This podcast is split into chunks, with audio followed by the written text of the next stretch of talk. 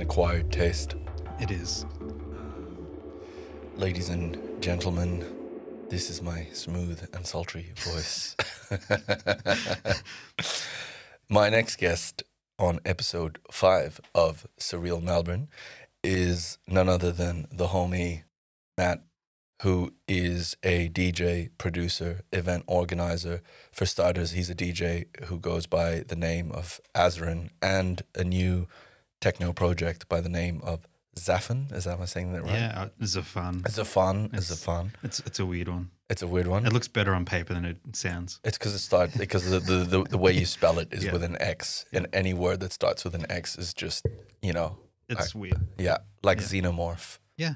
Yeah. I, I wanted something at the other end of the spectrum. I've got Azrin starts with A. And Yeah. I was like, I need something at the very end. Something with a Z. Couldn't find anything good with a Z. I went X. X is going to be rad. Where's the uh, where's the actual word from? Is that just a made up word that you made? uh, Like, No. Um, well, the whole Azrin story is basically, you know, a fallen angel of sorts. And, Okay. And it's it's funny. Zafan is also a fallen a angel. fallen angel. Yeah. Um, that wasn't the intent. I, I was I wasn't looking for fallen angels. I'm- I'm, I'm not religious by any means. Yeah. Is this in the Christian? Are we talking in the Christian context or just? Yeah. okay. Yeah, yeah. But basically, he was an angel that fell down, and then he was just caused a bit of havoc. He was the one who he he fans the flames of hell. that that's his job. um, but but the irony is that techno alias is more melodic techno. Yeah. You know, Yeah. it's it's don't get me wrong, it's deep. it, it but- does have a dark and melancholic feel to it. Exactly. Yeah. But it's but it's by no means dark. Yeah, So- which, which is kind of Azrin is the sort of you've always dwelled on the darker realms. I mean, Mm. for starters, uh, the project is signed to Xenon Records, which is the epitome of of the darker shades of psytrance. Yep. Fifty Shades of Psy. Yeah. yeah, yeah, yeah. Um, yeah. So, first off, I mean, just being signed on that label is a pretty massive, I guess, achievement. You've Mm. been you've been on the label for what? How many years now? I don't even know. Five? It's- Would you be saying five, six years, Uh, or even longer? Longer. Yeah. Uh, Yeah. But I, it, yeah, it all, all just blurs. But yeah, I'd say probably maybe seven, maybe. I Yeah. don't know. Prior to that, you were on was it Gyra Records or like Yeah. Uh, Yeah. Gyra pri- um, previous to that, just because I had uh, a couple of releases on that. Um, and then I just had a few other, I don't know, a few other crew as- associations. yeah, yeah. But yeah. Um, Xenon Records has obviously been around for a while, but so have uh, so have you, and you've um, you go back with with you know like guys like uh, Sensient and um, Tetrameth and all those guys. Like, would you say that you came up with them sort of around the same time, or who who came first in that equation? Because you've you've been in our scene in in the festivals psytrance scene for uh, how many years, man? A long time. Long time. I, I Um, consider you an OG. I am an OG. You know? Um, yeah, no, I, I wish I sort of came up with those guys. Um, I sort of found them later on. Yeah. Um, I, I was a typical candy raver. Yeah, trance, hard yeah, trance. I Yeah, was hard, hard trance. I came into the scene. I think I started DJing 2004, 2003, 2004, something like that. yeah. Um, so I was playing base station every weekend. Um, sometimes it was GABA, you know, kind of stuff. Sometimes it was psytrance. Like it, it ended up being psytrance every week, but it sort of started off, you know, being a GABA hard style, hard trance, and then Mm. then I just you know woke up to myself and you know and um evolved into psytrance and, and Yeah. it sort of led to, you know to Zen and eventually but Mm. I think they came a little bit before me Yeah, um, Uh, yeah, but I um, I was lucky enough to get onto you know the tail end of their success and yeah, and it suited me down to a T yeah. Of course, and like their sound is like evolved, like from you know, it's still pretty underground, even though Mm. it's quite had has had quite sort of commercial success, but still is in the, you know what I mean? Like the music Yeah. hasn't sold. No, I don't want to say sold out, but it's it's it hasn't gone down a cheesy r- No. road. You know? No, it's been good. They've um they've had like I think one of the greatest things they did was when Sensient moved to to Germany, he got obviously a, a good taste for the techno side of things Mm. and then started infusing, you know, the I guess the the minimal progressive techno into Zenon as well, and that's Yeah. just opened up a whole new, you know, genre and Oh, plethora of E- artists. e- yeah. exactly. And there's just heaps of new artists popping in and out. Like Mm-mm. we obviously get all the releases well ahead of time, yeah, and then one will pop into the into our OneDrive, and I'll go, "Hang on, never heard of this guy before." Listen, I'm like, "Oh, dope! This is Yeah, like yeah, yeah. rad." You know, like Fuck. minimal techno. I'm like, "Yep, this is this is good." And um and yeah, I'm constantly surprised by the amount of artists out there that I've never heard of Mm-mm. that just have an amazing sound. yeah. And and Tim finds them, which Yeah. is great. That's a, that's crazy that you have all this access to this database of literally a global, you know, um, I don't know, depository repository. I Yeah. don't know. One of them relates to shit, right? it's, not, it's not a suppository. That's for sure. Uh, but yeah, you have you have Yeah. Mm. this access to this insane database of artists, and man, that must feel like you know. Does that take a lot of the work out of like sifting Yeah. through you know finding new music, or do you find it like you know now that you're a Xenon Records artist, I have to only I can only play Xenon sets. Is that is that a thing, or you just prefer to do that anyways? Um, it, it, it's a it's an interesting question. Um, it like I guess for starters, having this this database, it's amazing because the whole Zenon catalog, it's booked up well in advance. Like this, you know, if you if you've got a release on Zenon, you mightn't it mightn't get released for another six months because there's so many others coming. Mm-mm. But we get them well ahead of time, so we can play them whenever we want. And people are like, oh, what is this fresh new tune? yeah, so yeah. it's just unreal. Yeah. Um, the same side side step to that, Merkaba Music did the same thing as well. Mm. So um, I have the same abilities with those guys, which is great. yeah, But I guess with my sets, um, because I've been in the scene for so long, I've got friends everywhere from different labels, and they're just chucking me music all the time. Yeah. Um, so my sets are traditionally going to be a mix of all the unreleased stuff from my friends around the world. But if it's let's say it's a Radio Azora set, for example, I've done a few of those for Mm. for Zenon now. They'll be 100% Zenon. Yeah. And and that's because it's it's like a Zenon Records showcase. showcase. Yeah, yeah, So I'll do nothing but Zenon for that. Mm. Yeah.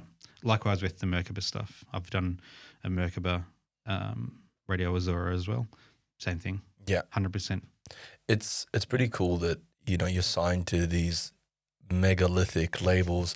I mean, like you know, Xenon is you know uh, probably on par now with say like Iboga Records, which is the sort of other side of the spectrum where it's a bit lighter. But even their direction in music is still, you know, the Iboga tech side is for me. It's it's I love I'm loving everything that's coming in that. It's that perfect blend of.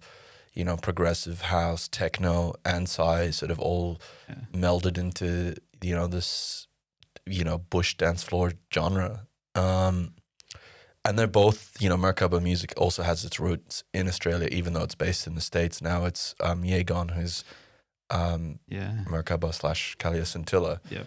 um how did that happen man i mean obviously i know there's there's the friendship there Hmm.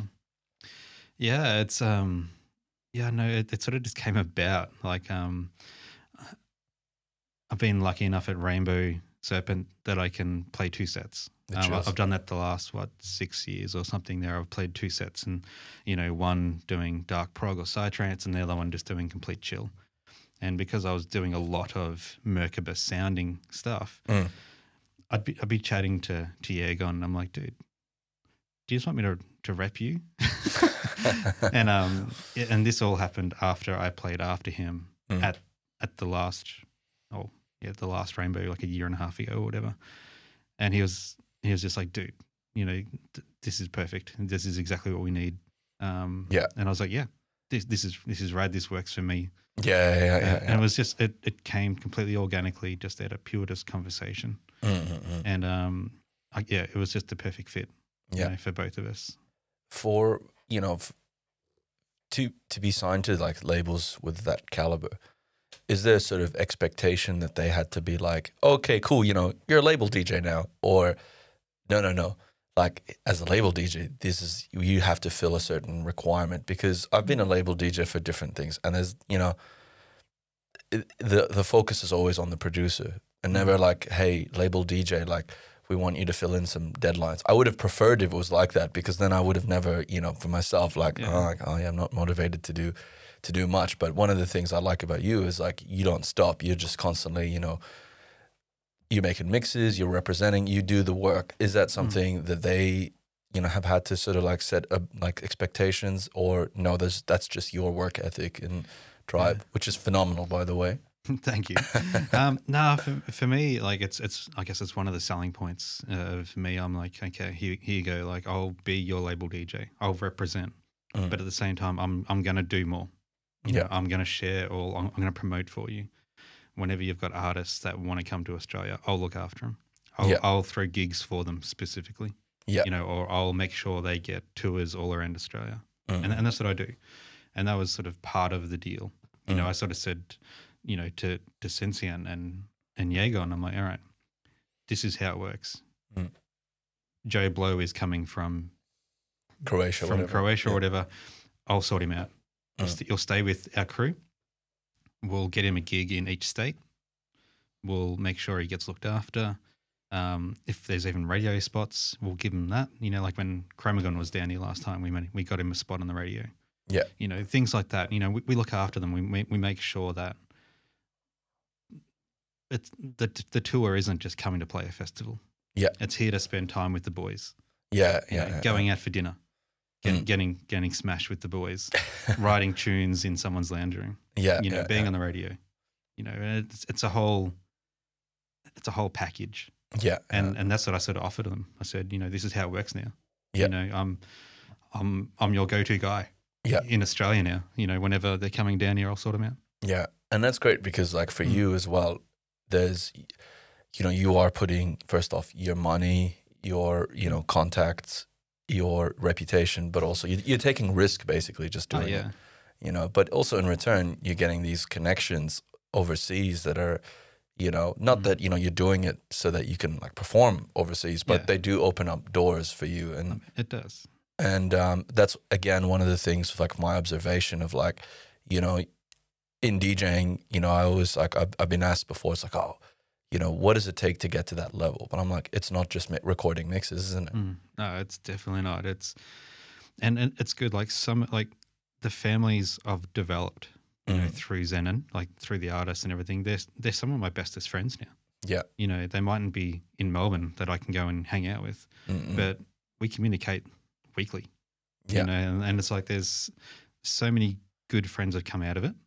Um, and and it all just stems from, you know, you look after them and they go, Oh, that's that's cool. And then you hang out with them and then you develop a rapport. mm, Mm-mm-mm-mm. Um, and then the same thing you go- go over to their country and go, Hey, I'm com- I'm coming to Europe, you know yeah hook me up and and then you hang with them and then you meet new people and it just stems and it keeps going further and further and further Mm-mm-mm. Mm, their family you, their family becomes your family then Mm-hmm. Yeah. exactly yeah and it, it just one thing leads to another before you know it you know you're having dinner with you know someone who's from some other record label who's like do you want to put a track on my you know on- on my next va or something yeah, and yeah. it's I was like i like you yeah and it, it's it's it's great i love it Mm. Mm. So how many countries now has that sort of you've you've been you've been everywhere. You've been you we're talking about Croatia. You've i've been been everywhere man yeah, you've been in a bunch of countries, man. What a what yeah. a you got India. Yeah, um, I, I actually actually worked it out the other day because I was redoing my bio for um, some techno um, labels I'm re- reaching out to. I've played in 17 countries. Wow. Yeah, um, so that's don't make me list them because I'll I'll, Yeah, yeah, I'll forget yeah. I'll forget half of them. Yeah. But um, yeah, no, I've played in 17 countries, which is pretty pretty cool. Which You- which some are small, some are large. Yeah. but yeah. which of the those countries would you say were the largest gigs? Like sort of milestone gigs. Oh, it's a hard one. Um, Aus- Australia, I've had some pretty big ones here, of course, but Yep, yep. over in the likes of, uh, I've played over in uh, Israel a few times. Love it. You know, the people are just amazing. Um, the, the gigs, sometimes they're big, sometimes they're small.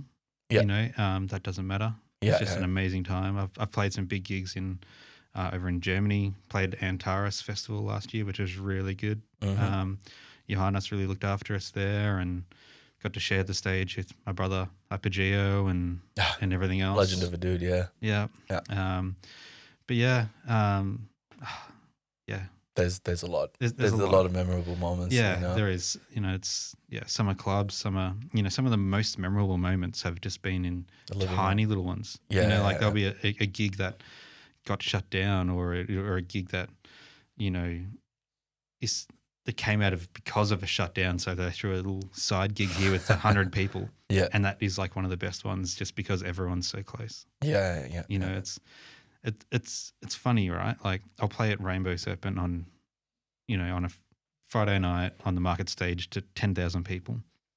You'll see everyone there, but you don't really connect. connect because it's just a massive crowd. Mm-mm. And then you get to a small gig where there's three hundred people, and you're pretty much going to say hi to every one of them afterwards. yeah, You know, and and you can't do that on the bigger stage. yeah, yeah, Um, It- so it's, it's it's it's a strange feeling. yeah. And then there's this like the stack of speakers that are in front of you that create this so much distance. But Mm. Has that ever got like it's so strange for me? I can't Yeah. connect with the crowd as much as you know, like you said, like say playing a gig at Rubik's or something. Yeah. You know.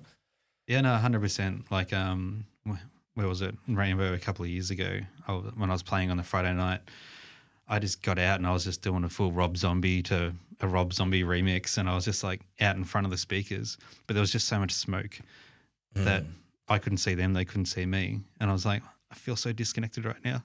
Yeah, yeah. this should be my one of my milestone. This, like this is my moment. this is my moment. Yeah, yeah. But it was just I like, can't eh. see anyone. Yeah, but I'm still so far away from you, I can't touch you. yeah. Um, so I mean, man, you've you've been involved in a lot of productions. You know, you've you've worked at Rainbow, you've worked at Earthcore, Maitreya. uh, I'm pretty sure you, Maitreya as well. I've played at Maitreya, haven't worked for them, but I've played at Maitreya. Yeah. Yeah, yeah. So I want to know about this. Like, you know, obviously we've ju- we've ta- just talked about your, you know, being a DJ and being also a booker and a promoter, and you know, facilitating this experience for you know other producers and DJs that come from you know Xenon overseas and and whatnot. But I mean, before that, you would have had to have like, I guess like a the the sort of f- the background experience. It would have had to start, you know, somewhere, right? Mm-hmm. Where where was that? You know, from going from playing base station trance clubs, Yeah. you know, to that like, where was this? How did this like kind of like evolve? You know? But There's a funny one, right? Like it all happened. I was just a candy raver, not DJing anywhere. Mm. And then my mate, he bought some turntables. And then I was like, cool, I'll, I'll buy some Psytrance on vinyl and, and you can just play it for me.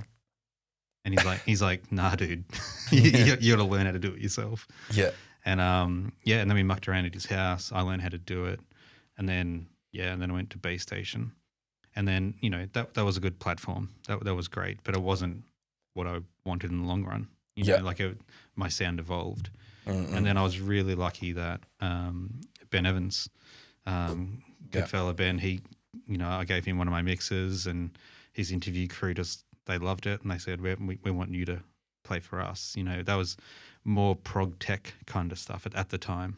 Yeah. Um, and th- they love that. And then, funnily enough, that is what probably led into everything else going Mm. from there. Um, I don't know, like when I was, I don't know, even, even back at the start, I was throwing parties um, back in Ballarat before you became a DJ, or no, po- po- just Um, post? about the same time.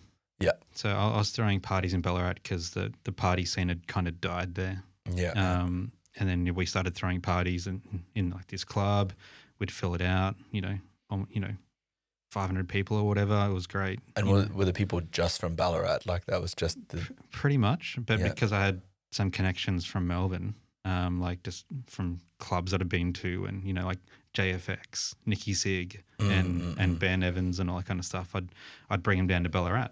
Yeah. And then people would love it. They're like, oh, I'm getting Ballarat. I'm, I'm getting Melbourne DJs to play in Ballarat. And then we did that for a few years. And then, I don't know, the scene in Ballarat kind of kicked us out just because it was really strict. yeah, Um, and then, yeah, I moved to Melbourne and had to sort of start again, but it was really good because I had connections. yeah, yeah, yeah, And, yeah. and then those connections then helped infuse my way into the festivals Mm. um, where I'd be just, I'd be working behind the scenes, you know, being a stage manager yeah, you know, like I was a stage manager for Earthcore for years.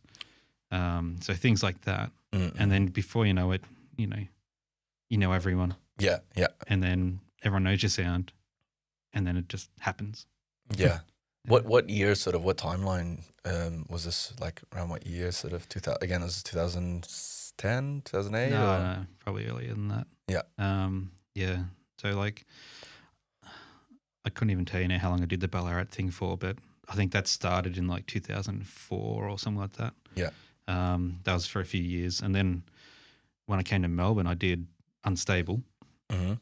I'm I'm repping the shirt everybody repping, um, repping the shirt. I had to you know my man gave me this gift uh, last time he was here uh, sick logo unstable sounds Yeah. um, Cheers.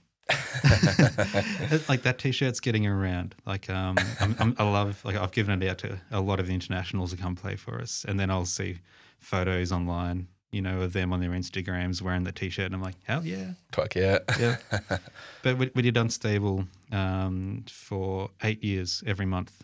Yeah. for eight years, which was what sort of genre did you guys play a mix. Mix like of it, it was, it was funny because it was at Loop Bar, and I chose Loop Bar because it was a very good platform for art and sound. Mm. It had a huge background, which would enable us to have a lot of good visuals and Mm. showcase VJs that hadn't had an opportunity before. yeah Um, so we'd do that, um, and then we'd start off with techno. It'd move into psytrance, chuck in D and B on occasion. Um, we even had some chip tunes in there at one point. Mm-hmm. chip chip tunes Yeah, we had uh, What's- Cit- we had Citrix. Big ups to, to Chris. Mhm. Um, we had his crew in there, and that was one of our fullest crowds. yeah I, Hmm. I I don't I've never actually heard of that chip chip tunes Look it up. Is it a label or is it a, No, no, is it genre? It's a genre. Um, Yeah. It's it's made of. It's where you get like old computers, like old Ataris and Amigas. Chip computer chip tune. Yeah. Yep. And then you sort of backhack them and you, and you can sort of create a door out of this old system that's from the 70s or 80s Yeah. and then make tunes out of it. Yeah. It's it's huge over in like around the world. Is it still going? Yeah. Yeah. Yeah, Wow. There was actually a gig last weekend. Really? Yeah, like an online streaming gig. So so when they're Yeah. performing, what are they using? Are they actually just still using like traditional DJ gear or no, they're actually using all these like hack floppy disks? Yeah, and- well, I- I'll use you know you know my, my boy Citrix for, for an example. He'll come in with two Amiga Ataris. okay. like the big system. Yeah. And he'll have them all set up with like a huge monitor. and and he'll be like playing it as he's going. And he even created what he called a uh, um, a guitari. Mm. So it's like it's, It's an, an Atari, Atari with and a a- guitar. That's one big huge system with some guitar pedals on it to do it. Yeah. Um, yeah. Look look it up after we're done here. I'll I'll send you some links. yeah, I mean, man, I'd love to, you know, we'll, we'll see if we can find something like that. And it's super creative. Yeah. Um, and that's what was good about Unstable. They, when we when I wanted to do a gig there, they said, "Well, we're already full. You, there's no spots for you." I said, "Give me the one weekend that you can't sell out ever." And they gave me like the weekend after New Year's, and I went, "Okay, I, I know this is going to be hard." Mm. And our first gig, we filled the place, wow. and they went, "Okay, we'll we'll, we'll make room for you," and they kicked someone else out. and um, then we did it every month, and then it got bigger and bigger and bigger. Like I was bringing acts down from overseas. I was bringing you know in- interstate people down. Mm. And the good thing is, I, I'd make sure I was always free. I, I never ever put a door tax on there. Yeah. Um, the club would give me fifty bucks an hour. I'd just fit the rest because I just I wanted to showcase certain artists yeah, yeah, yeah. and because of that, it'd just fill up. Mm. You know, like we had one good ex- one good example. We had Dark Nebula. We we brought him down, and Psytrance then producer from Sydney, right? uh, South yeah, Wales. yeah, yeah, yeah, and um, yeah, amazing night, pouring rain. Mhm. People were li- there was like about three hundred people lined up outside in the rain, just wanting to get in. Yeah, and it, for people who don't know this, Yeah. Loop Bar is tiny. It's so tiny. It, it, I think it was licensed for about one twenty, but but yeah, we'd, we'd, yeah, there's, we'd, we'd squeeze 200. two, two three hundred. 300, but um, yeah, it's like the tiny club that can, that could, e- exactly. you know. Um, Yeah. Lots of good memories there. Yeah. Um, how did you sort of work out that like that deal in terms of like you were getting paid fifty bucks an hour? Because this is like for just promoters Mm. out there, you know, this is something I've, I've you know, one of the reasons why I want to kind of quiz you here because you've got a wealth of knowledge on, you know, um, I don't know if the, the word is the administrative side of of running an event with all the sort of costings and stuff. So you Mm. were getting sort of fifty bucks an hour. The the bar was obviously paying for the artists. Is that how did that work out? Um, yeah, that, they'd just say, here's your budget. You know, your budget tonight, it's, it's let's say 350 bucks. You know, Is that plus- really what they used to tell you? Is that was that Yeah. the budget? and, and plus 100 bucks to the DJ or 150 bucks to the DJ, I'm sorry, the VJ. Mm. Um, and that's all it was. And then I'd just go, okay, I could have one artist for the whole night and give them everything. Yeah. You know, or I could just do six artists and tell them all they're getting 50 bucks each. Yeah. Or if I was bringing artists down that I knew were worth more than that, Mm. I'd just pay for it myself. Yeah. And that's what happened in the end. Like, probably for the last half of it, I was paying three times whatever I was being given myself Yeah. but that's because I wanted to. Yeah. Um, it didn't bother me. Um, I've, I had a good day job that helped me pay for it. Yeah. Um, so it was it was no biggie. mm You know, it was it was also a good platform for me. Yeah. You know, so it earned you the sort of reputation and the and built you a sort of um, crowd base and yeah, yeah, no, definitely. You know, like I I was able to bring in people from other crews, from other festivals, and it just made a good connection. It, Mm. it, it created relationships, and those relationships helped me get to where I am now. yeah, yeah, yeah. So yeah, you scratch my back, I'll scratch yours.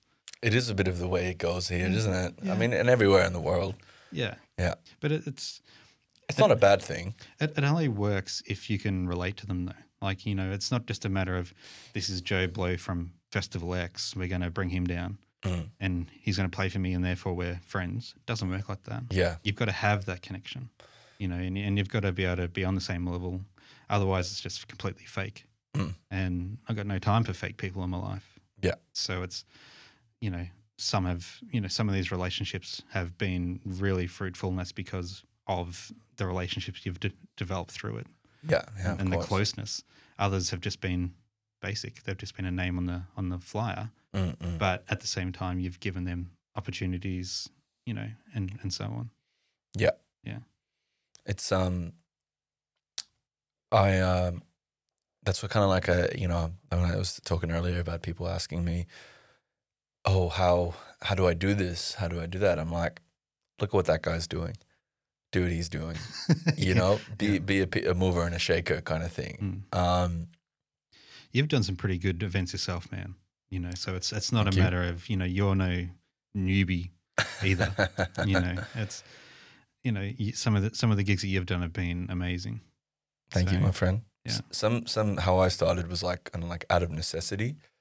I uh you know for the I came here in 2008 right and from Mm. like 2008 to 2010 or 2011 like let's say yeah two to three years man I I was trying the only gigs I could get were like you know hand me down gigs from RMIT were like oh yeah there's a f- I was in foundation studies you know and uh, most of the people there Mm. like didn't speak English and they were there to learn English and I was like Yeah. I had perfect English and I was like well whatever you know we'll hire a, a hall and RMIT was you know paying for it but eventually it was um like a gig in room 680 that was like you know cool trance event but I'm playing in the side room and then it was uh Ash you know remember Sun Tribe Ash Yeah, yeah, you know he put me into Peter Sawara from Earthcore and then this and that and you know Spiro helped uh, yeah, yeah, helped yeah. a lot, and, and the Earthcore crew get h- helped me sort of get gigs. But um, yeah, I mean, man, you've sort of talking about that, man. You've you've been a, you've been around a lot of the sort of drama, and uh, you know, over the years, like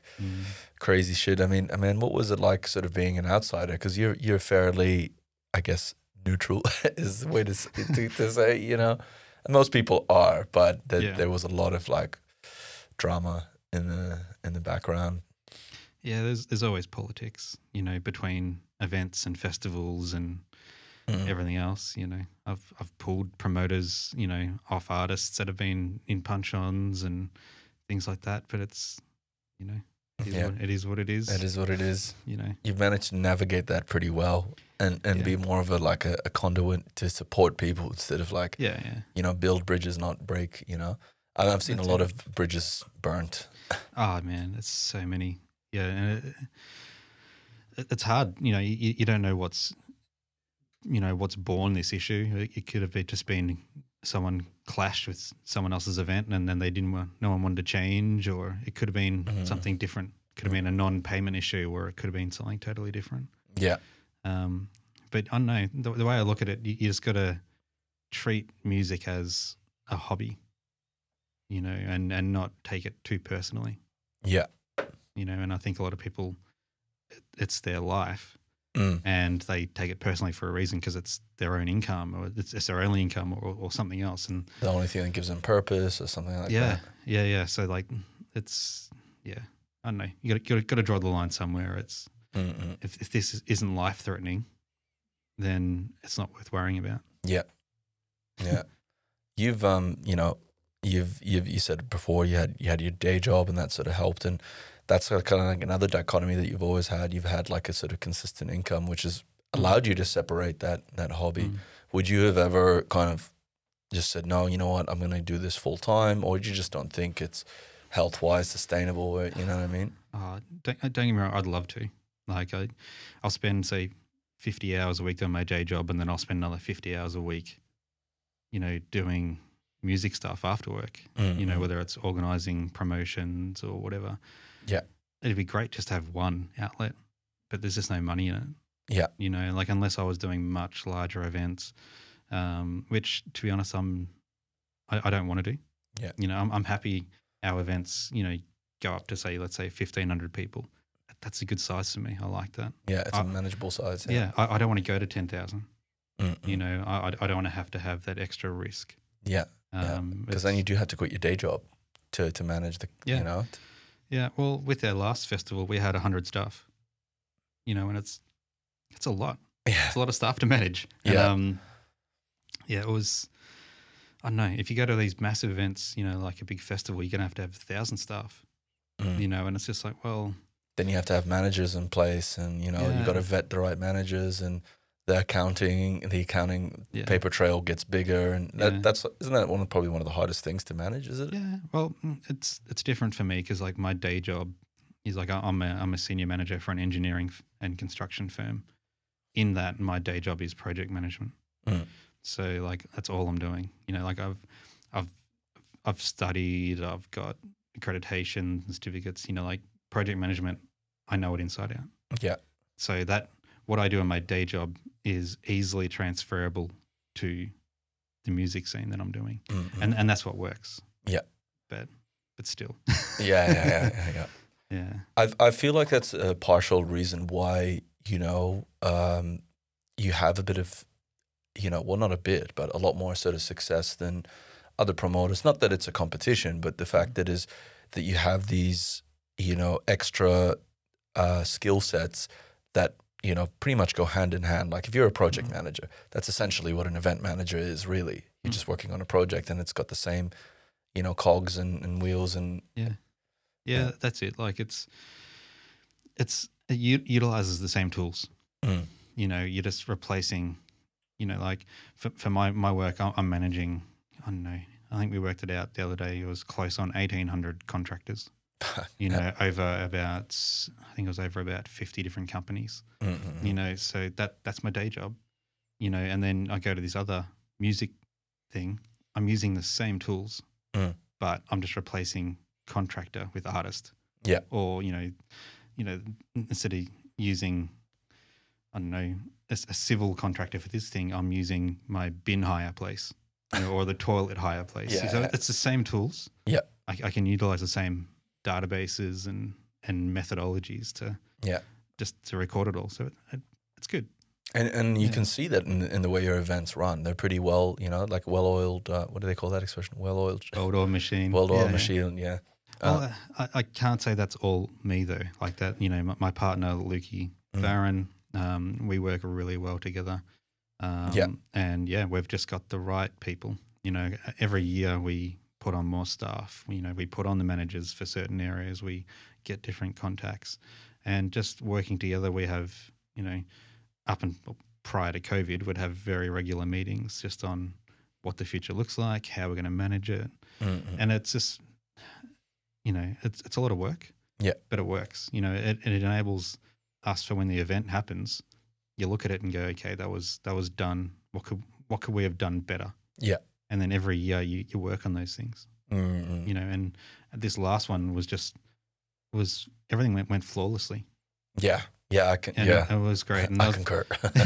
and, and that's because we'd learned from the previous years you know Mhm. like don't get me wrong the other years were went great Yeah. but there's little things that we identified that we could have done better to make it make our jobs a little less you know hectic yeah. Yeah. Uh, uh. and then it just yeah and you just keep building on that And then I guess like just for the for the record for people that don't know, um, Red Forest Productions is the name of the company, Mhm. and the the event you're talking about is where the wild things are. yeah, Uh, yeah. At, Sorry. at Se- yeah, no, it's all right, man. You know, it's, um, and that's at that's at series, and you've got what like a capacity of a very small capacity for a place that can fit a lot more. Um, yeah, well, I, I guess the way it's sort of, we'll, we'll treat that question as two different things. But, Yeah, yeah, Um, Red Forest was born basically Lukey Farron. He had his Universal Tribe events. I had my Unstable Sounds events. Um, we found some commonality between them, and we were close friends. And we just decided let's just merge these things together. Mm.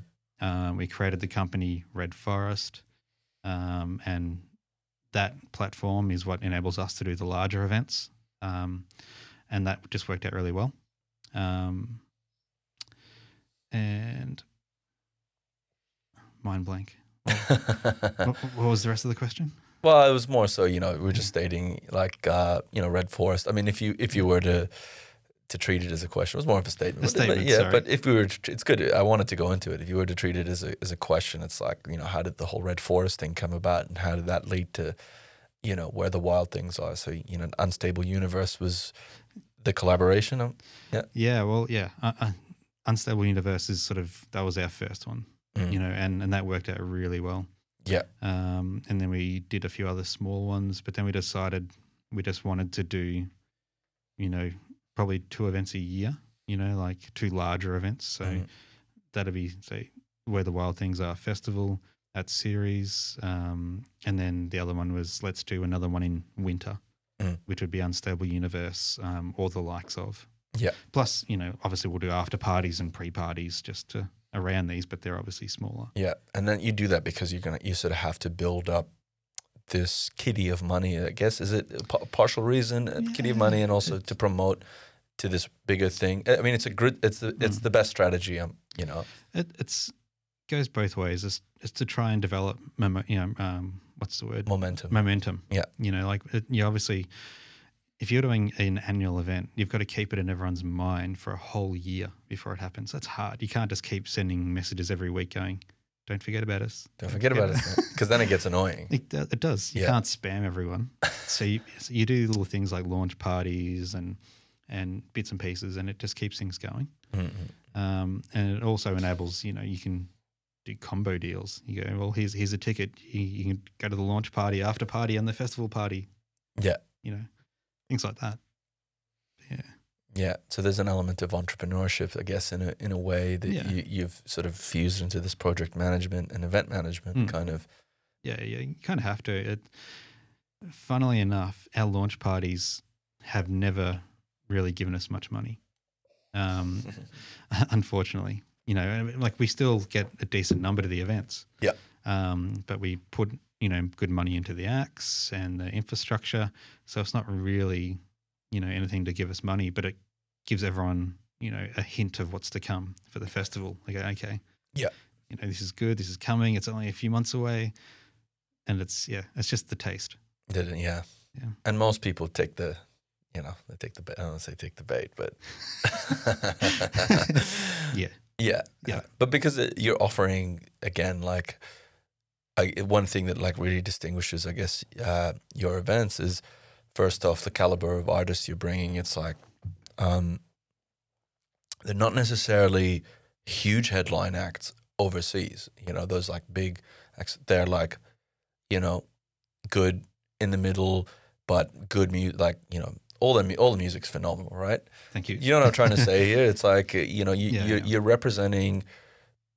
This goes back to what you were saying earlier about bringing the artists, say, from Xenon Records. Mm-hmm. You're representing people that are sort of, I guess, uh, in the middle of their journey a lot. And, you know, Mhm. like that, that's one thing you do both Lukey and you, you know, you're Mm. really supporting newcomers and people in the middle of the journey, but still pay respect to sort of the OGs, you know? Oh, yeah. Yeah, you've got to. And um, I think with our festivals, it's always been to give people a platform to play on that they wouldn't have normally had. Mm, You know, mm. so you're going to get your locals that we're always going to put them on there and go, okay. Especially like, you know, we always make sure we put on someone from the UT tribe. Universal you know. Tribe Records, Yeah. yeah. And we go, okay, we need to make sure we've got a couple of you guys on there. Yeah. This is going to give you another platform that you're playing with internationals, Mm. you know, things like that. People take you more seriously. Yeah, people, yeah. people start, well, more so recognize you. It, that's it. It's- It's recognition. Mm. And um, it's the same thing with all the Zenon guys. Like every year, I'm like, okay, who's coming to Australia? And everyone goes, we're coming to Australia. This is our tour. Yeah. You know, and half of it happens. Mm, mm. And um, and then you go, okay, you're, you're coming here. We'll give you all these gigs. Mm. And it gives them a really good platform to play on. Um, and then we'll usually have one big headliner, you know, whether it's Desert Dwellers or Yeah. Kalia Scintilla or, you know, Kaya, you know, Ka- Kaya Project, Birds of Paradise, you know, things Yeah. like that. So we'll get these ones that are very, very niche, Mm. but Have a huge, like Have a almost, good almost following. cult like following, you Yeah. know? and that's it. Like, I guess the ethos of where the Wild Things Are festival is that chill stage, let's say a rainbow kind of thing. It it it's great, has great acts and all the rest, but why not have a whole festival around that? Mm. You know, where the- the main stage is the chill stage. Yeah. you know, kind of thing. So you get that kind of feeling. It's a day party. You're going to have mid tempo, down tempo tunes as the showcase. Mm, mm, mm. You I know, love that. Yeah. Yeah. And then you'll have the other stages, which are going to just be, Bang it. you know, banging techno or Psytrance. or psytrance or, you know, Drum and bass. Uh, Yeah. yeah, exactly. And, but the showcase is the more down tempo, chill stuff where people are just going to come together and just groove.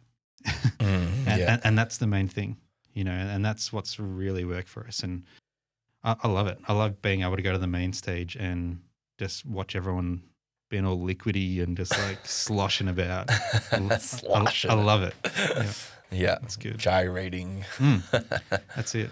that that it, it's funny, isn't it, when you go to some of these stages and the different kinds of music, like completely different kind of dancing. You know, Mm. I always like as a DJ, it's like cool. The dynamic of the dance floor is completely different from every single you know si- style. Yeah.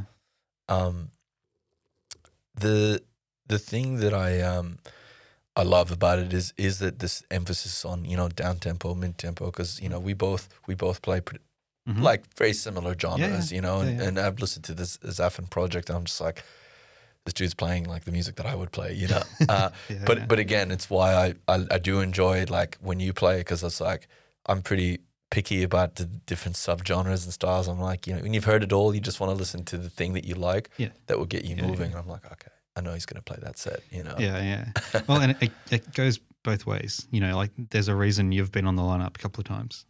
You know, and, and that's because you know you've got the same taste, you know, the same abilities and and skills. It's, you know, I, I've really enjoyed having you up there. Yeah. like Back to back. When's it gonna happen, man? back to back. Yeah, We should do maybe that one co- day. COVID times, right? Yeah, yeah, yeah. yeah, like um, the first year we had you up, it was great.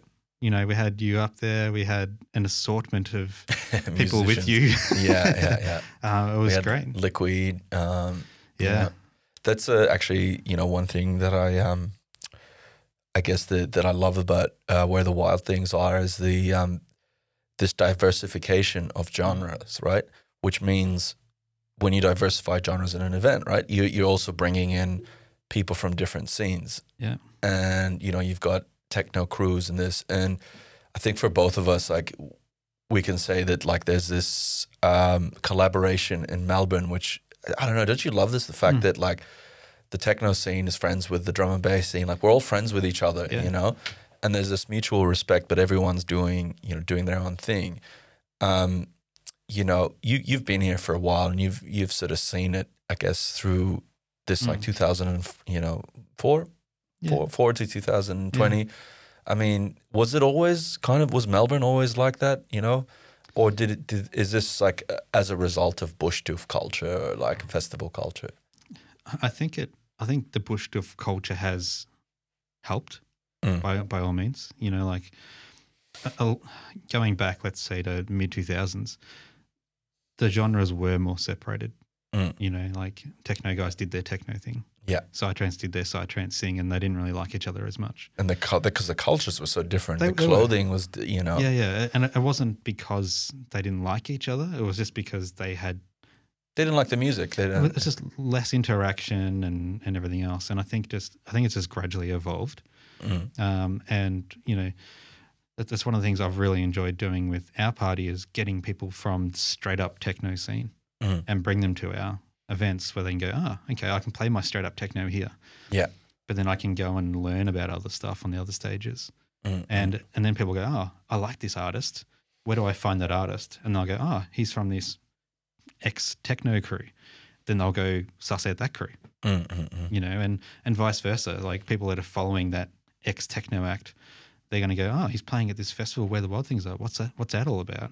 And it's just sharing the love. mm. yeah, yeah, It's it's really good. Yeah. yeah.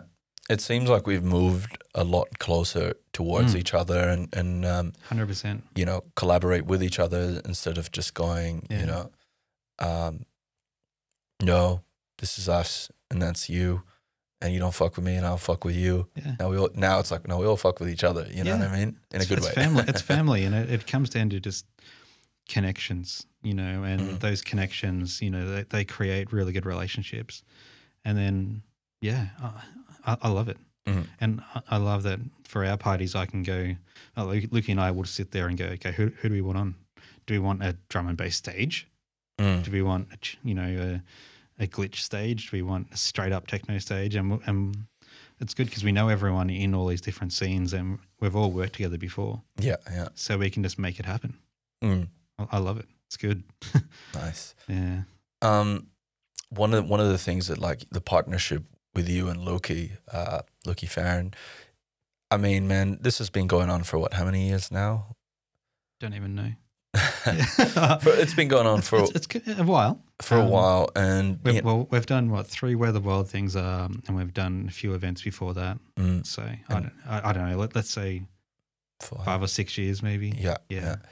That, I mean, did that partnership? Did it come with its sort of limitations, or you guys were just, you know what I mean? You just, it just works. And how have you managed that partnership over this? You know, six years is a long time to be Mm-hmm. working with with someone, but you know, you see a lot of partnerships, I guess, break down. Mm. And you know, what what is that dynamic like? And how have you? Have you got, how do you guys make it work, or is it just works? You know, It, it just worked. Yeah. Um, I can't even remember how it formed, to be honest. Mm. Like I think we just went to each other's events, and then we just became friends, and then it just I don't know. We just merged, and then it was just, it was just easier. And you know, like he's good at some things, I'm better at other things, and we just just combined. It just made the whole job easier Mm. because we're both sole traders in essentially, and we're doing everything ourselves, yeah, which takes a lot of time. yeah, yeah. And then we're like, okay, well, this is essentially cutting our workload in half. Yeah. And we're mates, you know, and we get along because we're bros. Mm. This, it'd be, it'd be stupid not to do this. yeah, yeah, yeah. And it just worked. Like we, we both had our own following. So from over the years, they all came together and just made for one large kitty of, you know, support. Yeah. And it, it just worked. But, but I, I, I think it just really comes down to like we've got a really solid friendship. Yeah. You know, like, you know, outside of, of events, we're still talking to each other every day Mm, kind of mm, thing. mm, And mm. it's just, it's just a friendship that does music on the side yeah, you Yeah. know, and we've got the right systems in place. We've, we use the, the right tools. We've got the right, you Hmm. know, systems and contacts. It, it's all relatively second nature now. yeah. Still takes a while. But, Yeah. uh, but it, Wh- everything's What, what second is nature. exactly what the- the the developing of? Yeah. Well, okay. Like where the wild things are, it's not just fill out a spreadsheet and it's done. You know, like it's yeah, yeah, it's it, there's a good six months of work in that. Mm. You know, where you've got to be doing something every day. yeah, might yeah, only be small, but you're doing something every day for six months before that happens. yeah, yeah, You know, whether it's organizing visas or artists or, you know, infrastructure or promotion, you know, and, you know, you, you'll have staff and then the staff will drop out and then, you know, all these just, there's so many different things. Plus tax. Tax is you know, like like, it- it's a proper company. So we've got all these tax issues and Yeah, you've you've, In you've all had the to ways. actually navigate a few of those, haven't you? yeah. Yeah. So it's it's all it's all of that. Mm. So there's always something going on. Yeah. But yeah. Do you guys uh, the way you sort of split your workload? Is this something that you kind of go? Obviously, you, you said earlier that you have your strengths, Mm. and he has his strengths, weaknesses, blah blah blah. And um, is it like okay, now that you're working on this area and you're working on that area, do you have to hold each other sort of accountable and see? Do you have to check in quite often, or no? It's like complete autonomy over those sections. It's, it's we check in it anyway, but we don't need to. Yeah. Um, you know, like we both have different things. Like I'm, I'm very large into the uh, artist side of things, the artist management and artist services, connections. You Mm. know, the graphic design and all that kind of stuff. yeah, yeah, You know, and he's great at you know, social media and uh, and infrastructure.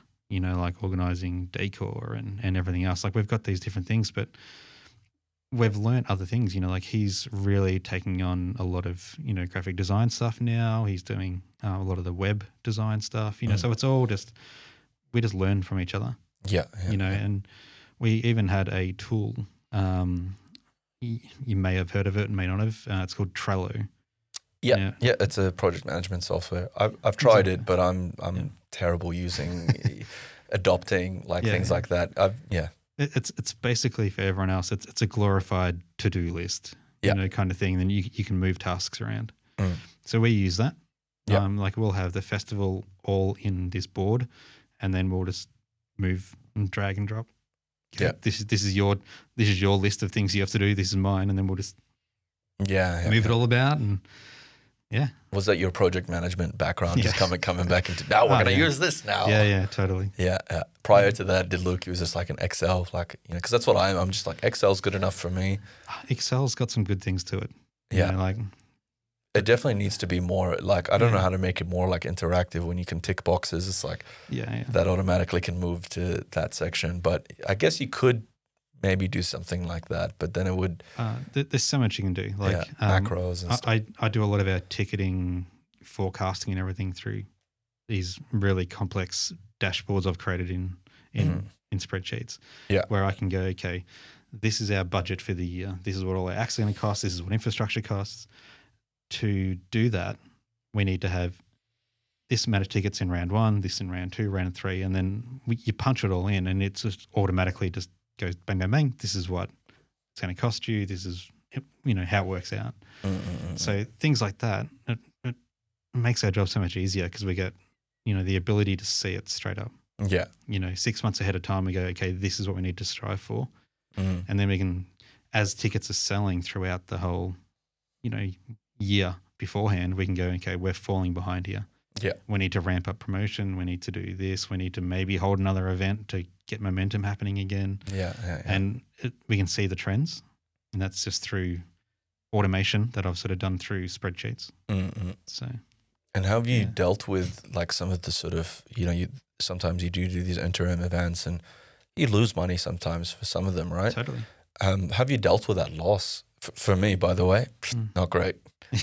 but um, only because I had like a Yeah. seven year run where I just made profit for seven years, and Mm. then suddenly I tried to do something else, and then it was like it just I wasn't getting that number, and I feel like for me there was this I couldn't deal with my failures so much, yeah, yeah. you know, and I was it kind of gave up on it, and I was like I'm gonna tr- just you know I had to back away from it, but you haven't, you guys just like eh, eh, no. We, Keep we've, going. we've lost on events. Don't get me wrong. Mm. Um, one of one of the ones that we got burnt on big time was, I think it was the second where the wild things are. Our launch party. Um, we spent big on the axe for the launch party. It was going to be a great night, and then we had a huge crazy storm in Victoria, and they even put on the news. They said Melbourne is flooding. Do not leave your house. So no one came. Remember that. yeah, we lost thousands and thousands, but it just comes out of our kitty. You know, like every every event we do, we don't treat, you know, whatever we make from it as profit. It just goes back into the kitty.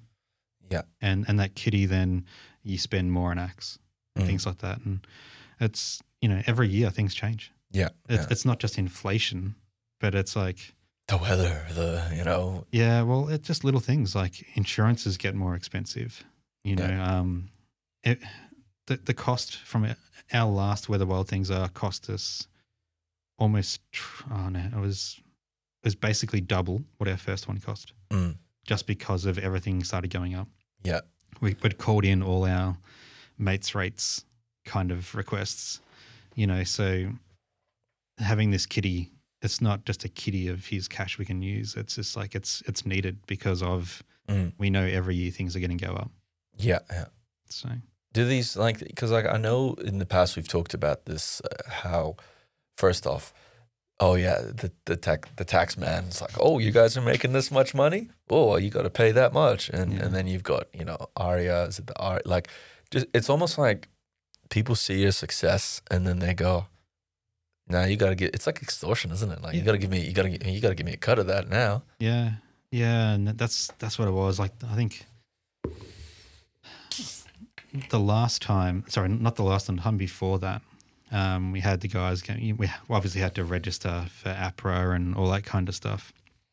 Um, but then uh, we asked asked the Liardis, we went to Liardis, are any of you actually signed up to APRA?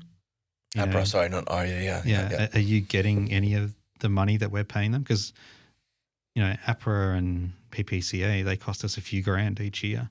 Mm, mm. And then we're asking the artist, do you actually see any of that? And they're all like, no. So we're like, oh, hang on. So we're paying the government Money for music, for, for, for to- your music, yeah. and you're not even getting a cut out of it, which Yeah. you should be getting at for you know hundred percent. Yeah. um, and uh, it's and it's it's just strange, you know, things like that. yeah, You know? But it is what it is, you know. And we've yeah, we've had to get extra insurances because of weather and all that kind of stuff. You know, Feb it's a it's a usually a pretty hot time, yeah, uh, yeah, but then all of a sudden you can get like a big downpour and then it just ruins everything. yeah. How do the insurances work? Is it against ticket loss Um, or, or more so equipment? it's more so against yeah e, essentially the co- whatever our cost is Mm-hmm. we can we can insure against that we can't Oh. insure against profit that we would have made Yeah, So- yeah, yeah, yeah. so we can say it cost us 100 grand you know for artists and infrastructure Mm-mm. and we can possibly get a portion of that back if it gets cancelled for you know what it, Yeah. ac- acts of god or something yeah, yeah, yeah, yeah. but um but it, that doesn't pay for the 6 months worth of work we've had to do to get to that point Yeah, yeah, yeah. Yeah. It's it still does like Mm. alleviate, I guess, you know, the the symptoms of um, Yeah. of loss. Yeah, th- that that's it. But at the same time, you know, that costs us thousands each year as well, yeah, and we yeah, we haven't had to use it, which is good. But it's also money we're throwing away. yeah, yeah. yeah, How much is that sort of cost? Like, you know, because you what you're talking about is losses. You know, you could be losing like fifteen grand or something like that, but then you paying say three grand or something like that for the insurance. yeah. I think I think it's about that. Yeah. somewhere like that. See, I didn't Mm. even knew something like that ex- existed. I just like, how would that work? You know? It's all come about for various reasons, but um, there's some pretty strict clauses at series, Mm. um, which by rights th- you know, th- they're they're there for a reason. It's there to prepa- you know protect nature and protect the actual area. Yeah, That if there's extreme weather, they can just cancel it in 24 hours notice. yeah, yeah, yeah. Um, so we just need to make sure that we're equipped in case that happens. Mm, mm. yeah. Man, it's a it's such a massive undertaking, isn't it? When you think of so many Yeah. so many elements in, involved in the um, in the process. All of a sudden, rain stops a year's worth of work. You know, hundreds of you know, like hundred grand worth of activity, and then bang, Yeah. has to stop. Nature always wins. Yep. But, that, but that's it. You know, like that's you know, series is, is a magical place. Yeah, You know, and it takes things like that to make sure it stays that way. yeah, yeah. You know, if it's going to be a big mud bath that's going to ruin the gardens and everything else, we, we need to protect them against that. Yeah, and people obviously Yeah. you got feet, lots of feet. They're trampling everywhere, and feet and mud don't go well together. No. Yeah. um, how hard do you think it is, like to sort of, you know, there's so much of this event planning and, and permitting process in place. Um, have you guys ever thought about you know places that are even more public, or you've tried to get in, you know, things like that, and it just hasn't? it's been like an like because you know what I mean. The red tape Are are you referring to my party that failed a few years ago? Maybe. You- um, I Yeah. mean, uh, it, look, it's it, I. One of the things I like to do in the shows is, sure, you know, w- uh, I want people to talk about their own failures because Mm. first off, it's like you know we're deciphering. Hey, what did you learn? Yeah. Um, but in sharing that, it's like it's such a wealth of, yeah. you, you know what I mean, of knowledge of like, okay, what can other people take from that? Yeah, and it's that's it. You know, it, we he's, what he's referring to is a party I was going to have at a, at a prison, Yeah, and and um that was all good. The the prison was really on board. They they loved the idea. We were going to be donating money back to the prison, um, all sorts of things. We had a huge lineup. We had you know Kelly Scintilla, Halquist, um, ah, and an assortment of others. Like it was a huge lineup. Mm, It was great. Um, and then all of a sudden, the prison sort of changed hands. They didn't agree with our idea. Um, and then they also highlighted that there was uh, a few, I don't know, the place wasn't legally equipped to manage what we were doing, even though they'd sold it to us as as it could. Ah, yeah, yeah, yeah. Um, and then we went, okay, let's get some temporary permits, let's do all this kind of stuff, and then it just fell to pieces. Yeah. Um, and this all happened within one month of the event. Yeah. Um, so we'd done a, almost a whole year's worth of promotion. We'd sold, you know, we'd sold out. Like we'd sold thousands of tickets, Mm-mm. and um, then all of a sudden we had nothing, you know, and a party to throw a few weeks later. Yeah. Um, and it was really unfortunate. Um, I didn't have insurances for any of that for myself. Um, I think I think I think I returned about I don't know ten grand worth of tickets or something like that. Um, I lost a lot of money in that myself. Yeah. Um, but yeah, that's what you, that's what you get. You know, it's it, it's taught me that at the very start you need to ask you know ask the the place that you're trying to hire out are you equipped for this? You Yeah, know, yeah, or yeah. or do I have to do all this now? Um, which is which is fine as long as you know up front. yeah, You know, like I've I've got heaps of other venues that are really unique that I'm wanting to use. Mm. Um, I've I've got a pretty good bank of unique places that haven't been used, yeah, yeah. um, and I know I have to do everything, and I'm and I'm okay with that. Yeah. because I budget for that. You know, Yeah. I know I have to get permits. I know I have to get, you know, toilet extra toilets and security and fencing and all the rest. You Mm. you know, you've you've got to get the council on board. Um, after a while you Mm. sort of kind of have fixed like you were saying you have these tools you have you've got Mm. these fixed i guess amounts that you're like yep that generally costs that much Yeah. you know what i mean um but there's a i guess like you know props to you for just like you know i know i know the losses that we're talking about are like you know they're significant Mm. um s- some people would break under that sort of pressure you know it could i mean good that you have that sort of a, a good day job that I guess has supported you, and Mm. would you say that's like allowed you to sort of alleviate? And, Yeah. yeah, yeah, uh, yeah, yeah. It's a, it's a good thing for like other promoters out there. It's like what you what you do. I think is is you've diversified your risk in a sense. Um, but but still, I mean, man, you know, props to you again for this like uh, this drive for just like Cheers. all right, you know, you got to What's the next one? Where's where's the next thing? You know, Yeah. Where, Yeah. where's that come from? I mean, Oh. Th- This is another story that probably not a lot of people know. Um, my my drive. It's okay, let's rewind the clock t- to 2002. Mhm. Um, w- living in Ballarat, working in Dalesford, um, doing real estate. Believe it or not, how how old were you then? 22. yeah, yeah. What were you? What is it like? Uh, an agent, basically? Or? Uh, yeah, short-term rentals, beauty packages, and all that kind of stuff. People Mm. from Melbourne and Sydney would go to Dalesford and they just want to get pampered for a week or whatever, and I'd Yeah. just Hot Springs, or whatever. yeah, I'd organise that all for them. I did that for a while. Um, anyway, Again, sorry, parallel to the artist services. yeah, you well, know, well, this was probably a little bit before that. Yeah. and um, and that's what before music, basically. yeah, like o- obviously I was a candy raver and I was just a, a nut job, but at the same time I wasn't doing music. I was just enjoying it. Yeah. Um, but then yeah, I was I was in a crazy fast turboed car because I'm a big car nut. Yeah, yeah. I Um, want to go. into- I, good that you remind me now. yeah, so I was, I was a bit of a car nut. I had a crazy turboed car. Yeah. And then, unlucky for me, somewhere along the lines, I, I, I don't know how it happened, I um, smashed into a telephone pole on the way to work, um, which wh- which was crazy. Like, um, Fuck. yeah, it, it put me in a coma for a month and a bit. Um, fractured skull, brain hemorrhage, um, had pneumonia when I was in a coma, Wow. um, burst eardrums, um, had, they had to pull the car apart to get me out, airlifted to, How fast were you going?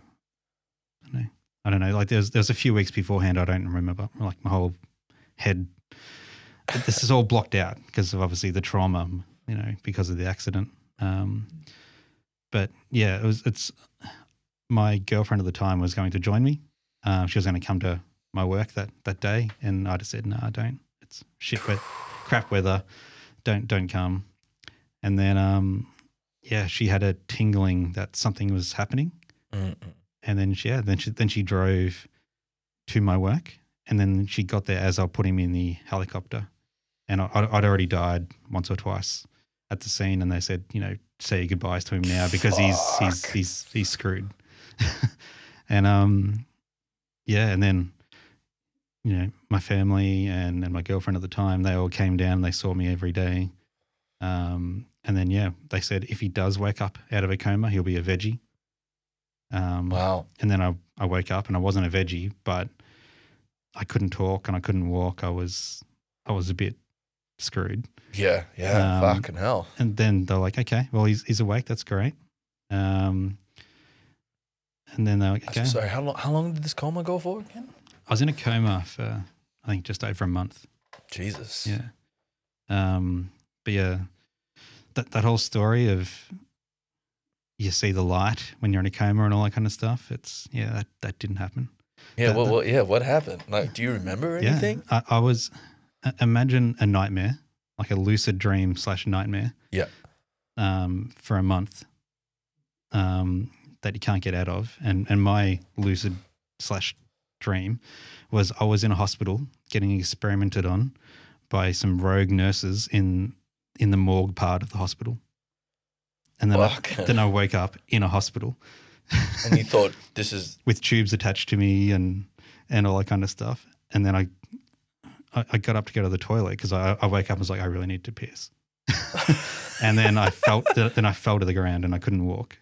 And then they were like, then I was like yelling out, why can't I walk? Rah, rah, rah, rah. yeah super disorientated Yeah. and, And then I couldn't talk. So I was just this is gibberish. yeah And they're like, we can't understand you. I'm like, I can understand me.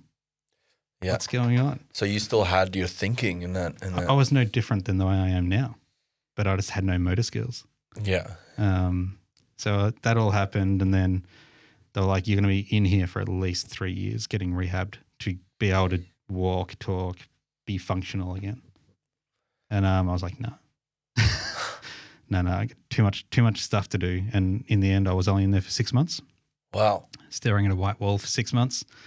But in that time, that gave me nothing but time to search inside myself. Mm. You know, like it was very introspective six months of my life of what's going to change, what do I need to make better. You know, I could have died and, and like proper died and stayed stayed dead. yeah yeah you know, yeah. so what am I going to change? And this is what made it all happen. Basically, after that, after rehab and after all that business, I was like, okay, I'm, I need to travel more. I need to follow my passions and everything else. And that's where music came about.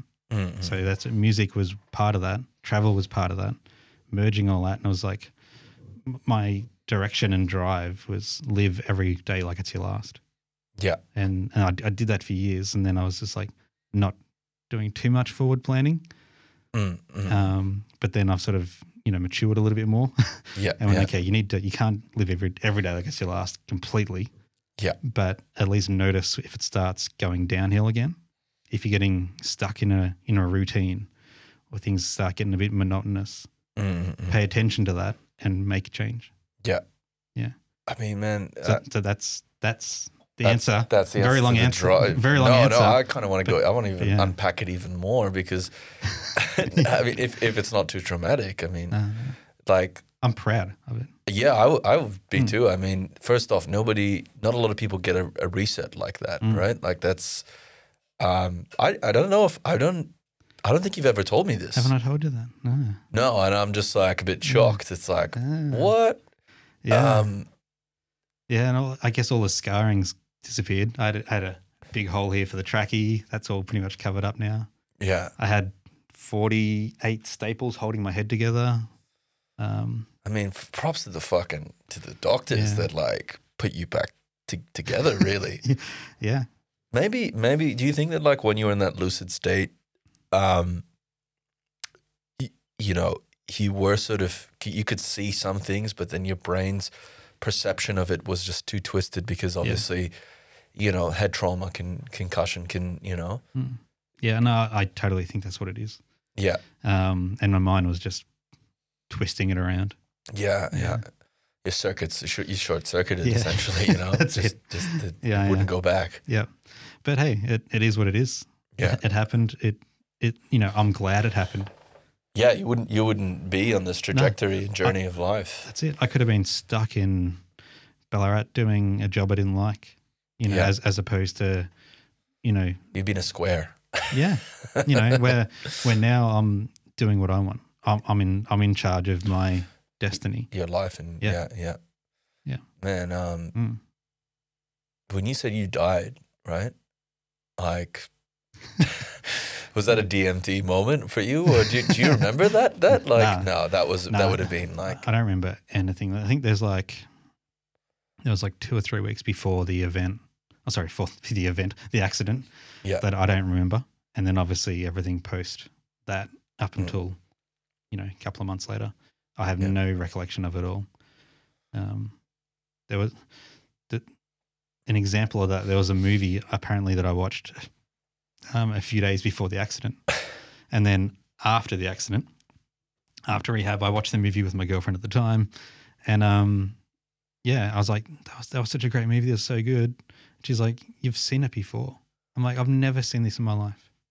She's like, no, no, we watched this like a week before your accident. so there was there was memory loss in a yeah, sense. complete memory yeah, loss. yeah. How does Um, that fare for you now? I mean, you know.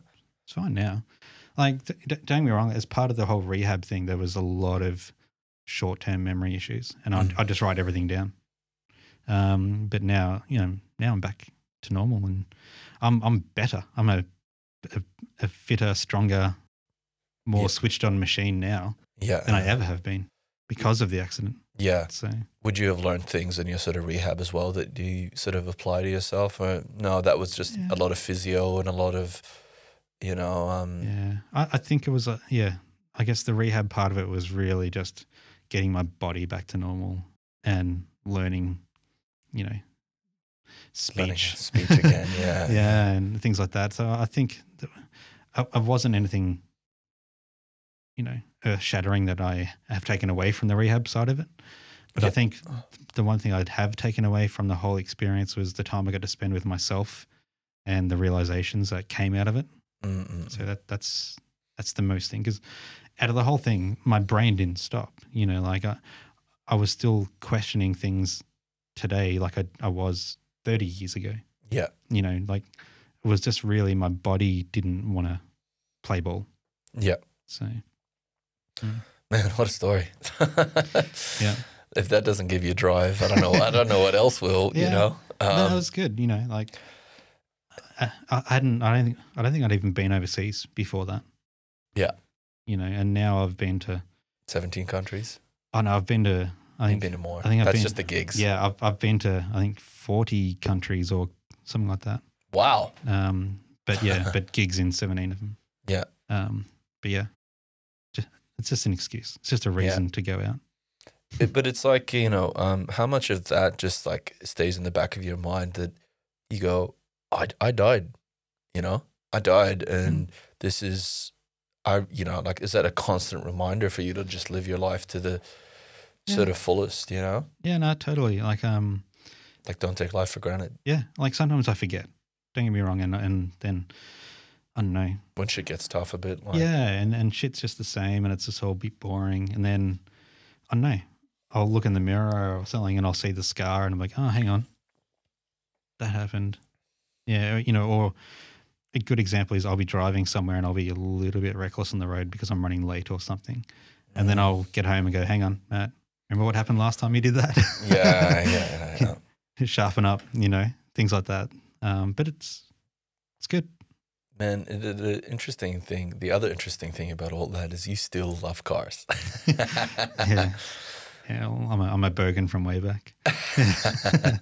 But man, I want to talk to you about that actually, because uh, look, I don't know much about the mechanical side of cars, right?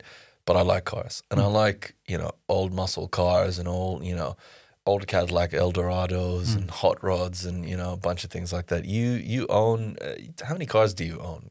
Uh, a few, N- You know, uh, it's like five or something. yeah, yeah. how many of them are classics? Uh, a couple. A couple. Yeah, a couple. Like I've, I've got a couple of projects on the go at the moment. Are, and- are you doing them yourself? No, no, I- I'm paying people lots of money to do it for me. Yeah. Uh, but the problem is, it takes a long time. Is it because you're finding the parts for the cars and stuff like that? Uh, Is no, it? no, I, I I generally find the parts, and then I'll go. Here's all the parts. You put it together. Mm. But it's because of you need to get everything engineered.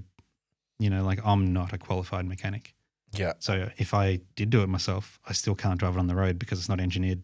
yeah. Are you saying that they need to sort of machine parts that out of existence in a sense? Um, also, they just have to certify that the changes I'm making to that vehicle Mm. are road legal. They, Yeah. they they meet the standards that are safe. Yeah. Are they resto mods, restoration modifications Yeah, usually? yeah. So you sort of moder- modernize the. Uh, Ah, yeah. So Yeah. it's it's basically an, a, a new car in an old shell, yeah, you know. So it's got the the luxuries and standards of now. So like a nice comfy ride with a big tough motor, Yeah. like now, but in an old '60s car.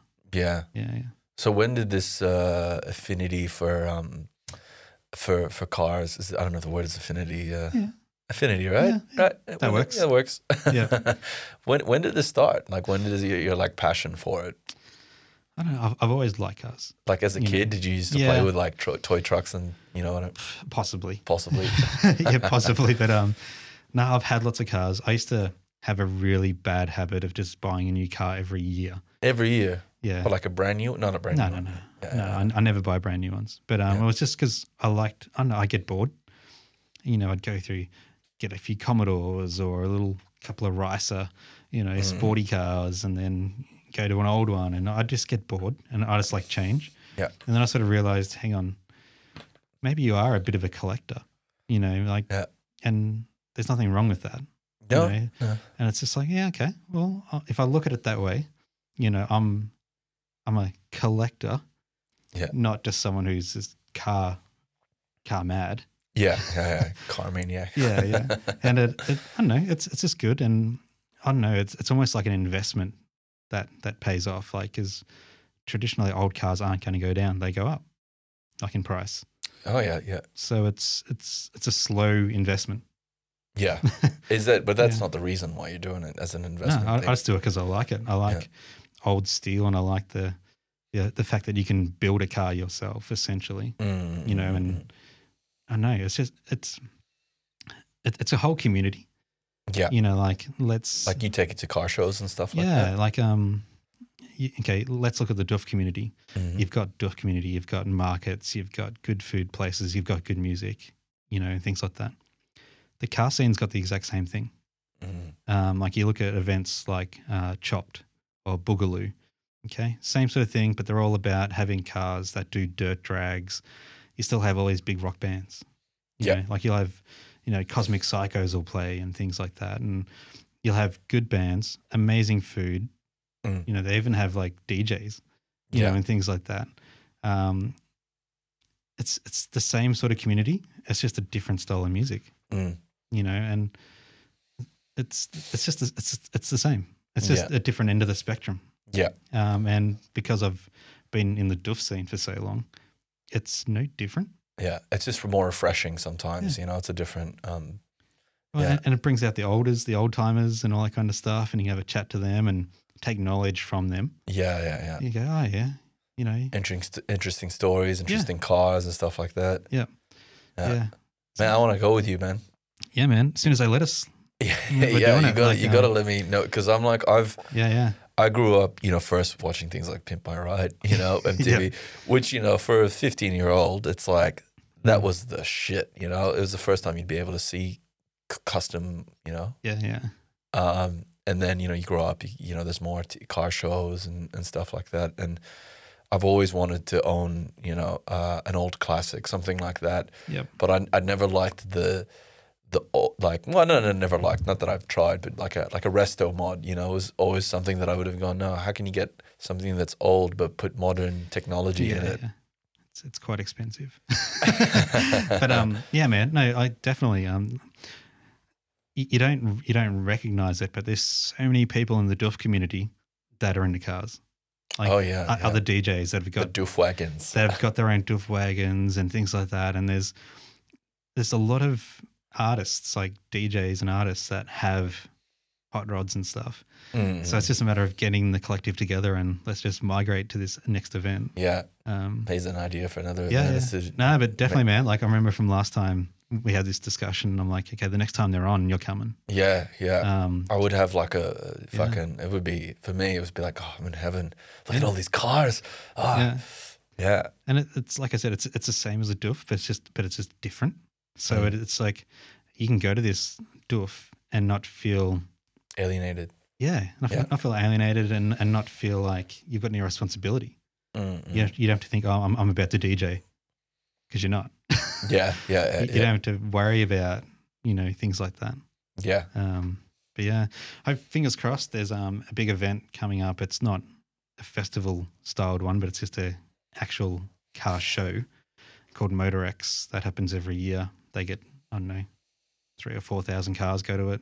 Wow. Um, it's out at the showgrounds. Um, the next one is Old Earth Call weekend, November 24th, 25th. Yeah. So, assuming we can get people, to, oh, assuming the government lets us go to that, Yeah, Um, yeah, yeah. by all means, I you, wonder how they'll manage will be that. invited to that, don't you worry.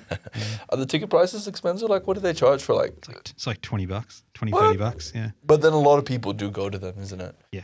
Yeah. And it's got like, it's got bands playing all day, heaps of heaps of sheds, heaps of food places. It's got like a drift circuit. Oh, It's nice. got yeah. Um, you know skid competitions and all. It's it's And- basically like summer nats, but stripped down to one day here in Melbourne. Mm, mm, mm, mm. Um, yeah, For a very pretty affordable price to just you know see see something that would have been Yeah. illegal, you know. Uh, yeah, yeah. yeah. Gr- growing up, was there any sort of did you ever were you ever involved in like any sort of illegal street races or got Yeah. to see a bunch of those? Like, Yeah, of you know, course. you know, were they ever dra- drama? You know, as dramatic as like Yeah, Fast and the Furious, you know. Yeah, well, not too long before my car accident, because I had I had a crazy turboed car. I had Mm. a, a Honda CRX, which I'd you know that I'd bought, which is an old tiny Japanese car. Yeah. it'd been turboed up. I'd done some work to it, and it was ridiculous. It was running, you know, like it was doing 10 second quarters when we when I bought it. I did E some mods to it, so it would have been doing say nine and a half seconds, low nines. But I didn't get a chance to Race, race, it, o- Yeah. officially before the accident. Yeah. But in testing, of course I did. You Yeah. Know, and there, there- there was a good spot in Ballarat that everyone goes to. Basically, every Friday night, there was a big collection. Uh, it, was, it was great. And we do that all the time, Yeah. you know? Someone was organizing this like on Ah, the down yeah. on the down low Yeah. saying, Hey, we're gonna get to were they more more like drag races Yeah. or D- Just full drag races. Cops would break it up every time. yeah. But, um, but yeah, it was great. It was kind of like, you know, the Fast and the Furious Tokyo Drift kind of thing where everyone just rocks up at the same spot. Yeah. And there's And just- people bystanders just on the streets and stuff like that, watching the races kind of thing. Yeah, yeah. But it was, it kind of lost it. Like the cops knew what was going on and they said it didn't last long. Yeah, yeah. Yeah. And now the cops patrol. I guess like patrol the streets a lot. And Mhm. back then they Yep. wouldn't have patrolled. There were there were less cops, Yeah. I'm guessing, yeah. Well, back back when, when that was happening, there was two different spots. There was this drag strip, which was up in the industrial zone. And then there was the, the shopping centre car park. And the Mm. shopping centre car park would, no kidding, have, I don't know, every night, t- two, 300 cars. Yeah. And, and people would just be there just like walking around like a car show. What, what's in yours? Yeah, yeah, yeah. yeah. and it was great. And then, you know, the popo come and wreck- wrecked all that for us. uh, Yeah. I mean, talk about Yeah. this like uh, underground vibe. Um, I mean, you would have been there sort of around the whole. I mean, wait, the warehouse scene in Melbourne was like what? That would have been the 90s, right? Or would it Yeah. have dragged on to the early 2000s? It- it- yeah, it was late nineties, early two thousands. You know, Mm. like I, I was lucky that um, I'm close with the guys that run say techno militia parties. yeah. They're, they're the perfect ambassadors for you know. Were they were they the sort Warehouse. of originators? Some of the originators. I wouldn't say originators, but they were, but they kept the dream going. Yeah. You know, there was heaps of other little crews like like yeah, fuck yeah, and and things like that. Yeah. they'd have all these warehouse parties, and they'd be great. Might only have hundred people, might have you know three hundred. It's perfect. Yeah. You know, it was, it was great. How do you feel like they compare to sort of you know bush to us? Because I always, I always used to say it seems like this the warehouse scene. Like say, say things like every picture tells a story. Or, you know that ran for a while. I managed to go to the last one, and I didn't even know what it was until, you know, I was living in Docklands, and I, you know it's like oh it's happening literally just in shed four, before it got all vamped up and stuff, right? you know, did you see this, you know, the the crowd transitioning from that into doofs, or were they always interchangeable? Like people from this always just used to, you know what I mean? Yeah, yeah, and I, and it was, you know, like a lot of, like when I was in the Melbourne scene a little bit earlier, I was going to parties, you know, like Elevation and things like that, and they were like Hard House and all that kind of stuff. Yeah, yeah, yeah. And then you go to these warehouse parties, and they were just like nice underground techno, but, but then some would be like Dirty House, Mm, you know, and it was just, it was just like a big mix of everything yeah, and then you get little parties like every picture tells a story and all that kind of stuff and then they'd help blend them all together Yeah. and then when i started going to the doofs i'd start seeing familiar faces you know but some of these doofs had a whole lot of old timers as well yeah, yeah. which which are really good like the old timers were the ones that sort of shaped us into you know what we should and shouldn't be doing yeah, so yeah. we wouldn't be so loose Yeah, yeah, um, and and that was really good. But I don't know, like I started going to Rainbows and Earth Cores, you know, back in like 2003 or whatever, you know, and it was like when you've been to so many of them all, you see the transitions, yeah, and and you can put the correlation down to what other big parties stopped. Yeah. you know, like when you get like when the future entertainment parties like when they all ceased Mm. for example, like Stereosonics and all that kind of stuff when they all stopped. Yeah. Those same people had to go somewhere to party. The mega commercial scene. Yeah, yeah, Yep. So it was like, where do they go? And they just trickled down into the doofs, yeah, you know, which is the result of what we're seeing now. yeah. Um, Th- There's a lot of glam now and stuff like a lot that. of glam. and you know it's strange because it's not it's not part of the culture in a sense but now it's yeah. it's it's it is becoming it It's become the culture now. Like, and it Yeah. it's not, doesn't just happen here. Mm. Like all around the world, it's the same. yeah you know so it's it's it's almost just like the evolution you know we can't just sit there and go well this is we don't accept you yeah we don't accept you or whatever because just because that's what we're used to we need to evolve with it as well yeah yeah, But- but we just got to make sure that we give we need to give these new kids guidance Mm. like the old timers gave us when we started yeah because you're the old the old we're the old timers there That- that- that's right we're, Yeah. now we're the og's yeah yeah yeah um, for the new kids but it is what it is and then there's this you know this transference of the ethos is like s- passed down you know this is hey that's not what it's about sure you want to Mm. be half naked cool yeah but So- but listen you know this is take your tent home with you don't don't just leave it here this is like the community aspect of it is is again talking about all those you know cars and stuff Mm. like that is the main thing is w- we're a community Mm. music is the thing the thread that weaves us together but you know this is the culture this is the music Yeah. and um you know we're all about inclusion it's it's, it's modern day Woodstock. yeah You know, i like, used to call i used yeah this is this we're the bastard children of Yeah. woodstock yeah, and, and, and that's there's nothing wrong with that. You know, it's like what happened in you know the '60s or whatever, and it's it's great. You know, all that free love has just continued to trickle down Mm, mm. because it's good. It's shaping us into being not so blinded and not having blinkers on that we only think one way. yeah yeah So, It- isn't it interesting that like now all over the world I see that this, you know, obviously here in Australia our doofs are very psytrance oriented. In Europe, probably the same for the doofs, but in America there's a lot of bass music. There's a lot of that Burning Man or burner culture, yeah, um, and you know all over the world. It's for me, it seems like our you know modern day people. This is becoming like not necessarily pop culture, but just Hmm. it's just becoming like a a normal thing, which for me is cool, you know, because it's like people can relate to the crazy now. Like I can be crazy. I can, Yeah, it, yeah. it- crazy just means basically I'm expressing myself th- the, the way that I fucking want to, Mm. you know, and I don't give a shit what you think about me. Yeah. And I feel like that's becoming like a, you know, it's more normal and it's cool. You know, this is, this is like this, it's trickling into society. Oh, it is, man. Like, it was one of those things. Like, I don't know, people were always against it because it was so rife in drug use. D- doesn't mean it was, but the media made it out to be that way. Yeah. Yeah. Um, and then you know that's just how it was. We were always the black sheep. Yeah. Um, but now it's a bit more acceptable. People are a bit more rebellious again. You know, it, it's it's good. And e even like there was a really recent um, show on Netflix. I can't remember what it's called, but it was essentially about all the stars using psychedelics. Oh yeah, li- we Um, literally I think we talked about that. Uh, uh, yeah, what was it called? I think my my cameraman Blaney s- was talking about it yesterday. Have a good trip.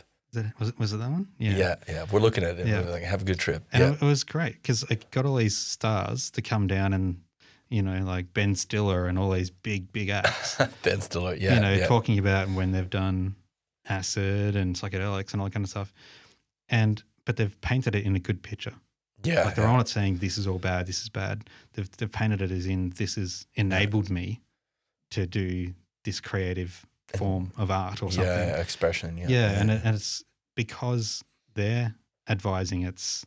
n- They're not saying it's okay by any means, but they're. yeah. Um, But well, they're, they're treading on like you know they're They treading lightly because they don't want to you know they, they are s- you know a grade celebrity like Ben Stiller is Hmm. like you know all o- all over the world. He's like hundred percent. you know But but it's good that they're doing it because it it also helps cement into the idea of the people that have been non-believers. The there's possibly room for for this Mm. in in some form or another. Yeah. whether it's you know for medical treatment or or whatever, you know, it's. I- I think I don't know. Give it another twenty years, and it's everything's It's- going to be a lot different. yeah yeah we're gonna we, you're gonna be able to buy you know low dose mushroom caps and uh, not, not, not so much of that. No, but- so much but- of that. But, but, I- but I Dream. Think, uh, I think things will be a lot more accepted, you know, like, yeah of course in, in general. Like, um, it'll come down to like our generation are going to be the ones in charge, so to Mm. speak, as opposed to at the moment, it's still very much our parents' parents that are in charge Yeah. uh-huh. of, of politics and everything else. So they're obviously stuck in their mindsets from what they've known all, all their life yeah, yeah. give it another say 20 years and it's going to be us that are going to be in their positions Mm. and we've had a more opened upbringing and things like that so we're going to be a bit more tolerant and, and open to these kind of ideas yeah i think yeah yeah yeah hopefully and that goes back to this like um, level of conservatism. We we um, the previous guest, Bo Kitty, we um, we talked about this. Ah, I don't, I don't you know I don't know how to describe to give it an adjective, but this conservatism in Australia that's like kind of is killing art or is trying to like bleed, you know. It's it's bleeding us, you know. It's like a hemorrhage. Uh, it's a hemorrhage. Yeah. Yeah. Yeah, it's hemorrhaging blood, I guess, from our scene, and it's it's it's cutting our. I feel like you know it's cutting our limbs off or taking the the rug, b- you know. yeah it's it's a funny one at the moment you know like prior to covid you know you've still there were still a lot of rules in things that you could and couldn't do Mm, Yeah, um and now it's like it's very like we- we're, we're not communist by any any means, but Yeah. it's you we're know, on the border. but we're on the border of what we can and can't do. Mm. You know, like it's we're gonna have a lot more military presence now and things like that, and it's it is what it is. Yeah, Um, we just got to evolve with it. I, I don't think it's going to last, A- Yeah. as in like not not COVID. I mean, like just the the immense pressure and everything else is. the is- the presence. Yeah. yeah, yeah. Mm, mm, I, mm. I think it'll alleviate somewhat. Do you think that it will remain? Do you feel like though this um, tight control is, might actually linger on because now they've got well, you know, we've got what we wanted in a sense. Not that you know, I know it's it's Yeah. the, it's the, the control is there for um, you know for to control the virus, the transmission and the spread. You know, I don't want to be a conspiracy theorist. I don't Yeah, want to yeah. buy into that Th- this Garbage. isn't a, a COVID conversation. But Yeah, yeah, yeah, yeah. Um, yeah, no, th- there's. I think there's going to be good and bad things that come out of it. You know, like like I said, there's going to be that control that they're not going to want to give up. Mm, But at the same time, I think there's going to be a lot more freedom that's come from coming Yeah. from this. You know, like a lot of workplaces have always been, you've got to be in the office, you've got to do this, you've got to be here at nine o'clock on the dot, blah blah blah blah blah. Now mm. they're like, hang on, we've just proven that you can work from home. yeah, You can work from anywhere around the world. We've Yeah. just proven that. Yeah. Why do we need to have an office? and then that'll make them realize, well, that means we can cut our rent. We Yeah. can cut all these like administrative costs and Yeah. the building and the stuff and the insurance yeah. and the cleaners. And, and That's a, all that's a that. great point, by the way. and, and and that's what it is. Like one of my close friends, his company realized this about three or four years ago. Mm. They had a big office in Burke Street. Yeah. And then they just went, Expensive rent. yeah, they went, yeah, let's have it. Everyone just works from home. Yeah. And the company just did that. Like they had, I'm not sure how many they had, probably like 100 people or Yeah. something. What do they do? What, what kind of- Um, that was more like uh, civil design ish kind of stuff Yeah. and, and upgrading, you know, utility drawings and things like that. infrastructure. Yeah. Yeah. and that they all just went, okay, we- you're going to work from home from now on. And they saved heaps of money on rent. Everyone got to live, work from home, and it was really nice. The pro- probably productivity increased, didn't it? Who, kn- who Um, knows? I mean, Possibly. yeah. Possibly, yeah. yeah. Well, I know, f- I know for me, for my day job now, um, my company did the same thing. I'm working from home, have been since Mm. March. Yeah. Um, I'm working much longer hours now because I'm at home. It's harder because traditionally you're in the office. When you leave the office, you switch off You need- because you need to have because that. you're leaving the office and Yeah. you're getting on public transport. It's easier to have that the divide Separation, and then the, divide, yeah, separation yeah. now I'm working from home. You know, I get up at whatever time, eight o'clock or seven o'clock or whatever, turn on the computer, and before you realize it, it's eight o'clock at night. And you're like, oh, I've been working for 12 hours. Damn it. Yeah, yeah, and, yeah. and you just don't realize because it's familiar and there's no switch off. yeah, yeah, yeah. Um, Do you see that as a bad thing? Uh, Like, because that, ca- that kind of, you know, you don't want to be working that, those large amounts of Mm. hours, especially on a computer, you know? yeah. I think the the beauty of like you know not un- unlike producing music right where there's no Yep. you have to put a wedge so yeah not a wedge you have to like cool it's been six seven hours my back is killing me my Yeah. wrists you know I've been on the computer um do you are you uh, able to find that separation do you feel like that's affected you negatively or are you trying to find uh, balance Yeah. It, you, s- you sort of make a balance, like, Mm. or try to make a balance. And that's, you try and make, your, make yourself go up, go out at lunch. You know, make sure you go for a walk at lunchtime. You know, yeah set aside an hour for lunch or something. You know, try and pack up, Mhm. you know, like you normally would, you know, try and do some task that you can have in your head as this is my switch off switch, my, Yeah. my, my turn off switch. yeah yeah yeah Um, but so- it's hard sometimes, like working for a global company, I get asked to do meetings at weird times. two You in the know, morning kind of thing Yeah, well, not so much two in the morning, but sometimes I'll be like 10 at night or whatever, or six in the morning. And so it's hard to have that divide sometimes. But I, I think you just got to look after yourself and, and know what is too much and what isn't. yeah You know, like I, I'm, I'm a hard worker. I, I don't mind working 10 hours a day or, or whatever. Like Yeah. if, if, if the work's there and has to be done, I don't mind doing it. that's your default in a Yeah. sense yeah But if it's consistent, I know, I know I'm going to burn out. Yeah, So you just got to make time to to have that have that non-worked space. yeah, yeah, Yeah. yeah. And have you managed to balance that with music? I mean, are you Mm. writing more now? Are you sort of doing more creative stuff at home with your own, Yeah. like with your own productions? Yeah, well, because of I guess the whole COVID nature of things at the moment, you can't really go out and do much. Mm. So I'm just, you know, work is work. After work, it's pretty much what can I do? It's music or Netflix. Yeah. You know, I'm not a big Netflixer. Mhm. Um, I don't get, don't get me wrong. I like to end the day with a, a, bit, a bit of Netflixing, but yeah, um, yeah, yeah, but that isn't what I want to do for pleasure after work. So it's just going to be music yeah. in some form or another. Whether it's writing it or listening to it, Yeah, it's going to, it's either writing it or sourcing it or mm mm. you know things like that. and there's still work that you do, obviously with the labels and you know the heavy involvement Mm. Yeah, of that. yeah, yeah, definitely. Um, but I am I am writing again, um, so it's Yeah, it's good. that's that's like one thing that I do know sort Yeah. of about you is because I know how jam packed your schedule is.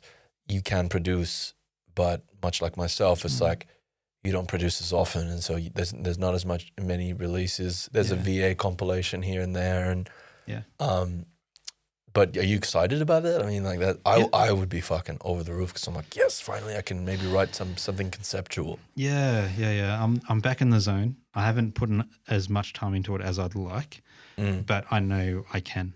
Yeah. You know, and, and that's just I know there's a couple of things I'm doing at the moment. Like I'm trying to get onto a couple of techno labels over in Europe at the moment.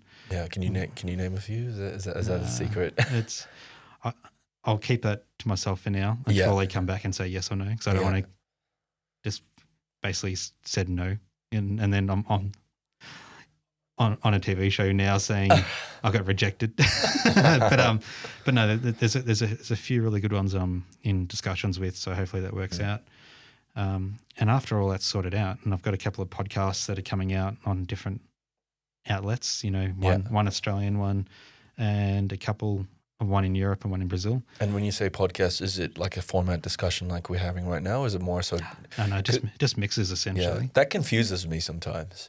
You know, because I'm like, I- why I don't you get- just call it a mix? Call it a mix. Yeah. Don't call it a podcast. but then people are like, well, podcast can be anything. I'm like, no, it cannot. It has to Well- be a format. Yeah, no, a- a- agreed. Um, I guess they call them podcasts, but it, they might say hello at the start and thank you at the end. Yeah. But the rest of it's just a mix. Um, I mean, that's just my opinion, by the way. You know? Yeah, no, no, no, that- that's it's fair. Um, but yeah, after all that's done, it's it's straight into the straight into the writing again. Like I, I know what I need to do. I know how to do it. Yeah. It's just now I've got the time to do it. How long have you been writing music and, and all of this like rich tapestry of, you know, work you've done? Like, when did that start for you, Uh, Steve Black, Steve, Steve? I- com- commonly known as Steve Ward now. ah, He Yeah. he taught me how to use Ableton. you did you did his course or did you just you seeked him out one This on one? this is at base station. Uh-huh. Whoa, Um, is that how far back Steve yeah, Ward yeah, yeah. goes? Well, he was Steve Black back then. And What was he playing? Uh, hard trance and, and a bit of techno. Are you joking?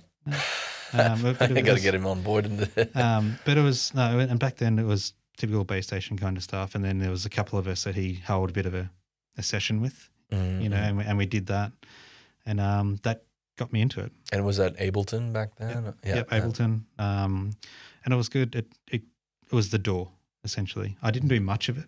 Yeah. You know, after that, but it, it taught me what I needed to know, Mm, mm. and then I just gradually learnt more and more through different people.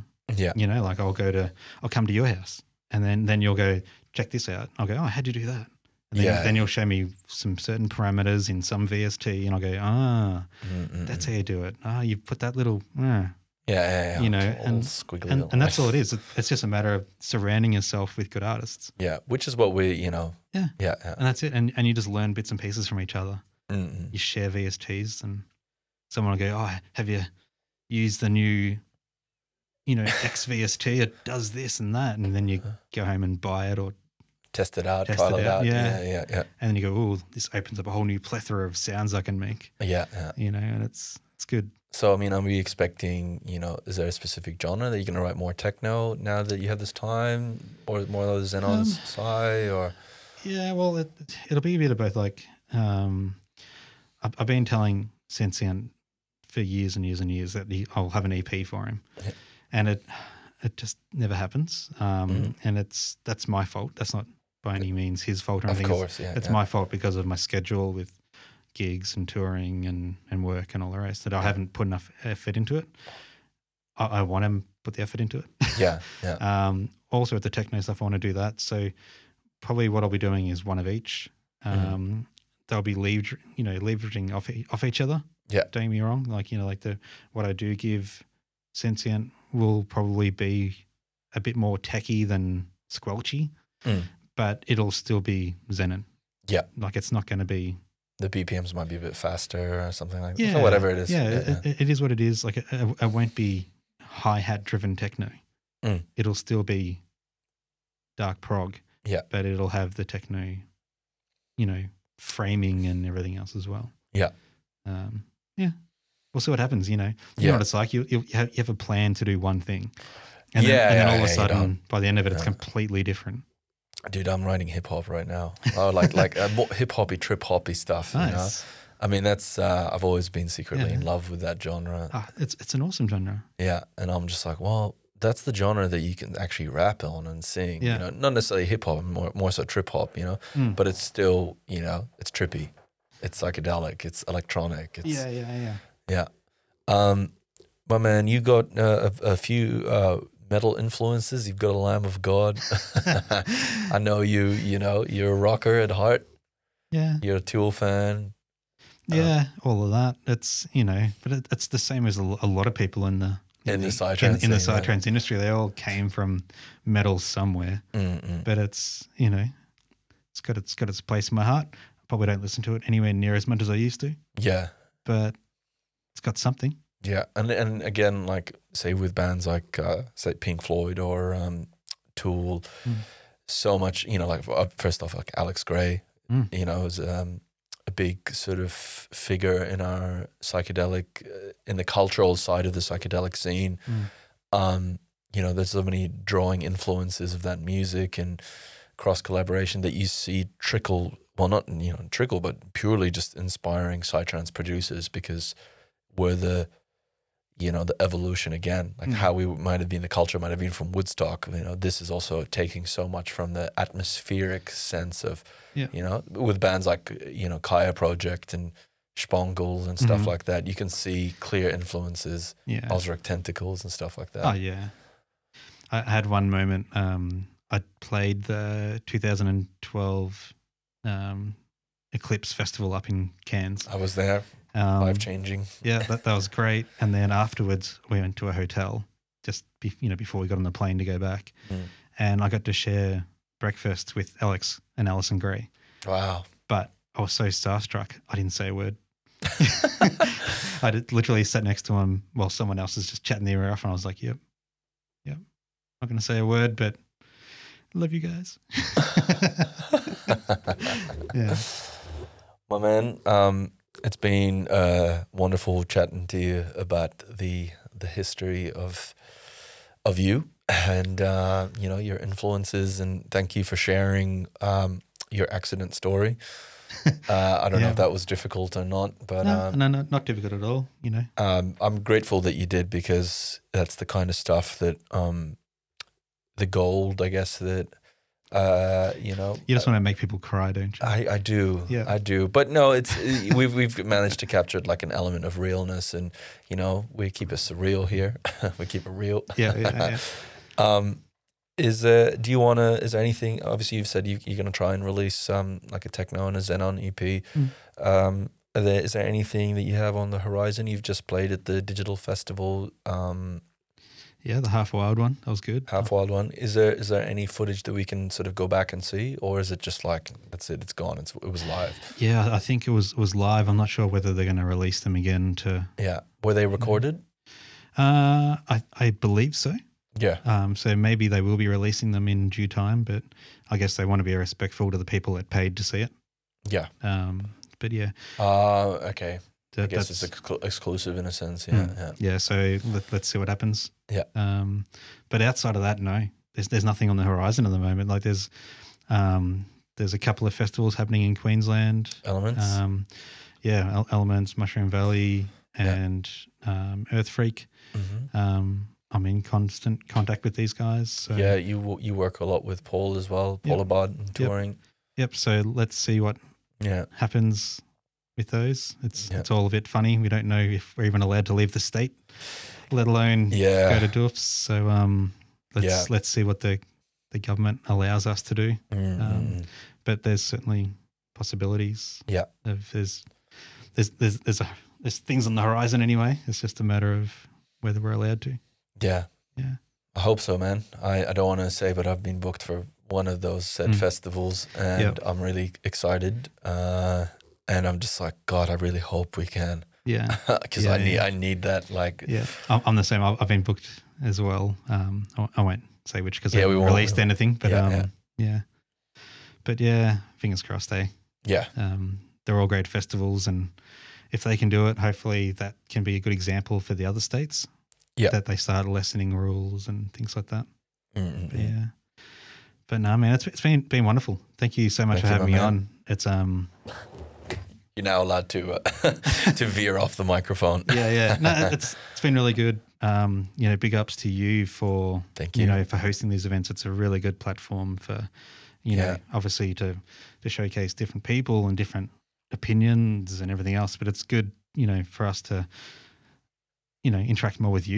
You Yeah, know, you, thank you. you're you're a, a s- you're a silent bystander that's that's in the scene everywhere. Yeah. you know, and, Uh, yeah. and and and you need to be heard more as well. You know, we, Thank it's- you, thank you. I feel like um, for myself, I would love to play a lot more gigs, but I really struggle with the, um, you know, uh, you know, you, like you said, you've got to do a lot of work and promoting and putting lots of mixes and stuff. Like, not that I don't want to do the work, but I'm just like, there's there's so many other interests of mine that I'm Yeah. constantly, you know, in flux with. And you know, I'm glad that you're one of those people that's like, he recognized me and he recognizes that, and you know, this is again, this is this is the evolution of you know of being that silent bystander Mm. and sometimes i think i'm like am i just going to keep interviewing my friends because obviously we're good friends and collaborators but it's like you know do i have enough people to talk about and then i'm like oh yeah hang on a second I know everyone. yeah well you know i'm like eh, not Yeah. everyone but you know say like someone like Lukey, it's like cool we're going to Mm. interview Lukey, but hang on a second Lukey's got a label hang on a second there's like 40 guys on that label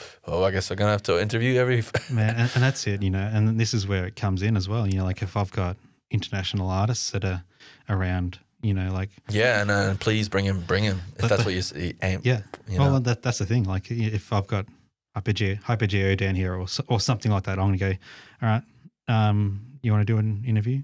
yeah, yeah, You know, and and that's where having a good friendship like this, it it works for both of us. yeah, yeah, You know, like it, it gives you, you know, new people to discuss new issues with, and it gives Mhm. me a platform to share new people with, and absolutely. Yeah, it's it's great. I look So- forward to it, man. I look Yeah. forward to you know w- us expanding this horizon and bringing in all these people. And um, thank you so much, my man.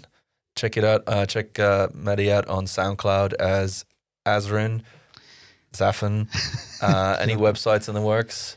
Uh, not really. Like, just I guess go to redforest.net.au, Red Forest uh, Productions. au, um, and that'll that's for our where the wild things are festival. Uh, We'll uh, we'll update that soon. We'll update that soon. And just just for you know all you cool cats out there who don't know this, Maddie is a very exceptional graphic designer who I'm like secretly always want him to do my flyers, but he only does them for himself. Yeah, yeah. So now I'm like, oh god damn, it, now I got to learn. But I'm like, but you know, you are Learning's good. learning's good, but I, I have to say this, man, you are pretty good. I, I don't say that about a lot of graphic designs. Thank Good you. designers out there. I just don't like. I'm particular with what I like, and I Yeah. like everything that you make. And you Thank know, you. just a, a secret little, another little word of praise here. Um, Why I, I shower you and kiss your ass. Uh, I, I have a bit of help from from others, so as well. You know, yeah, it's, it yeah. we, goes did, we didn't talk about it much, but we can talk about it next time. next time. Um, But no, thank you. Yeah, my man. Good to have you, my man. Let's let's let's do this one more time. Woo! All right, ladies and gentlemen, Surreal Melbourne episode. Uh, is this episode six now? Holy shit! This is episode six. We've shot three back to back on a weekend, so this is a pretty milestone achievement. Thank you. Over and out.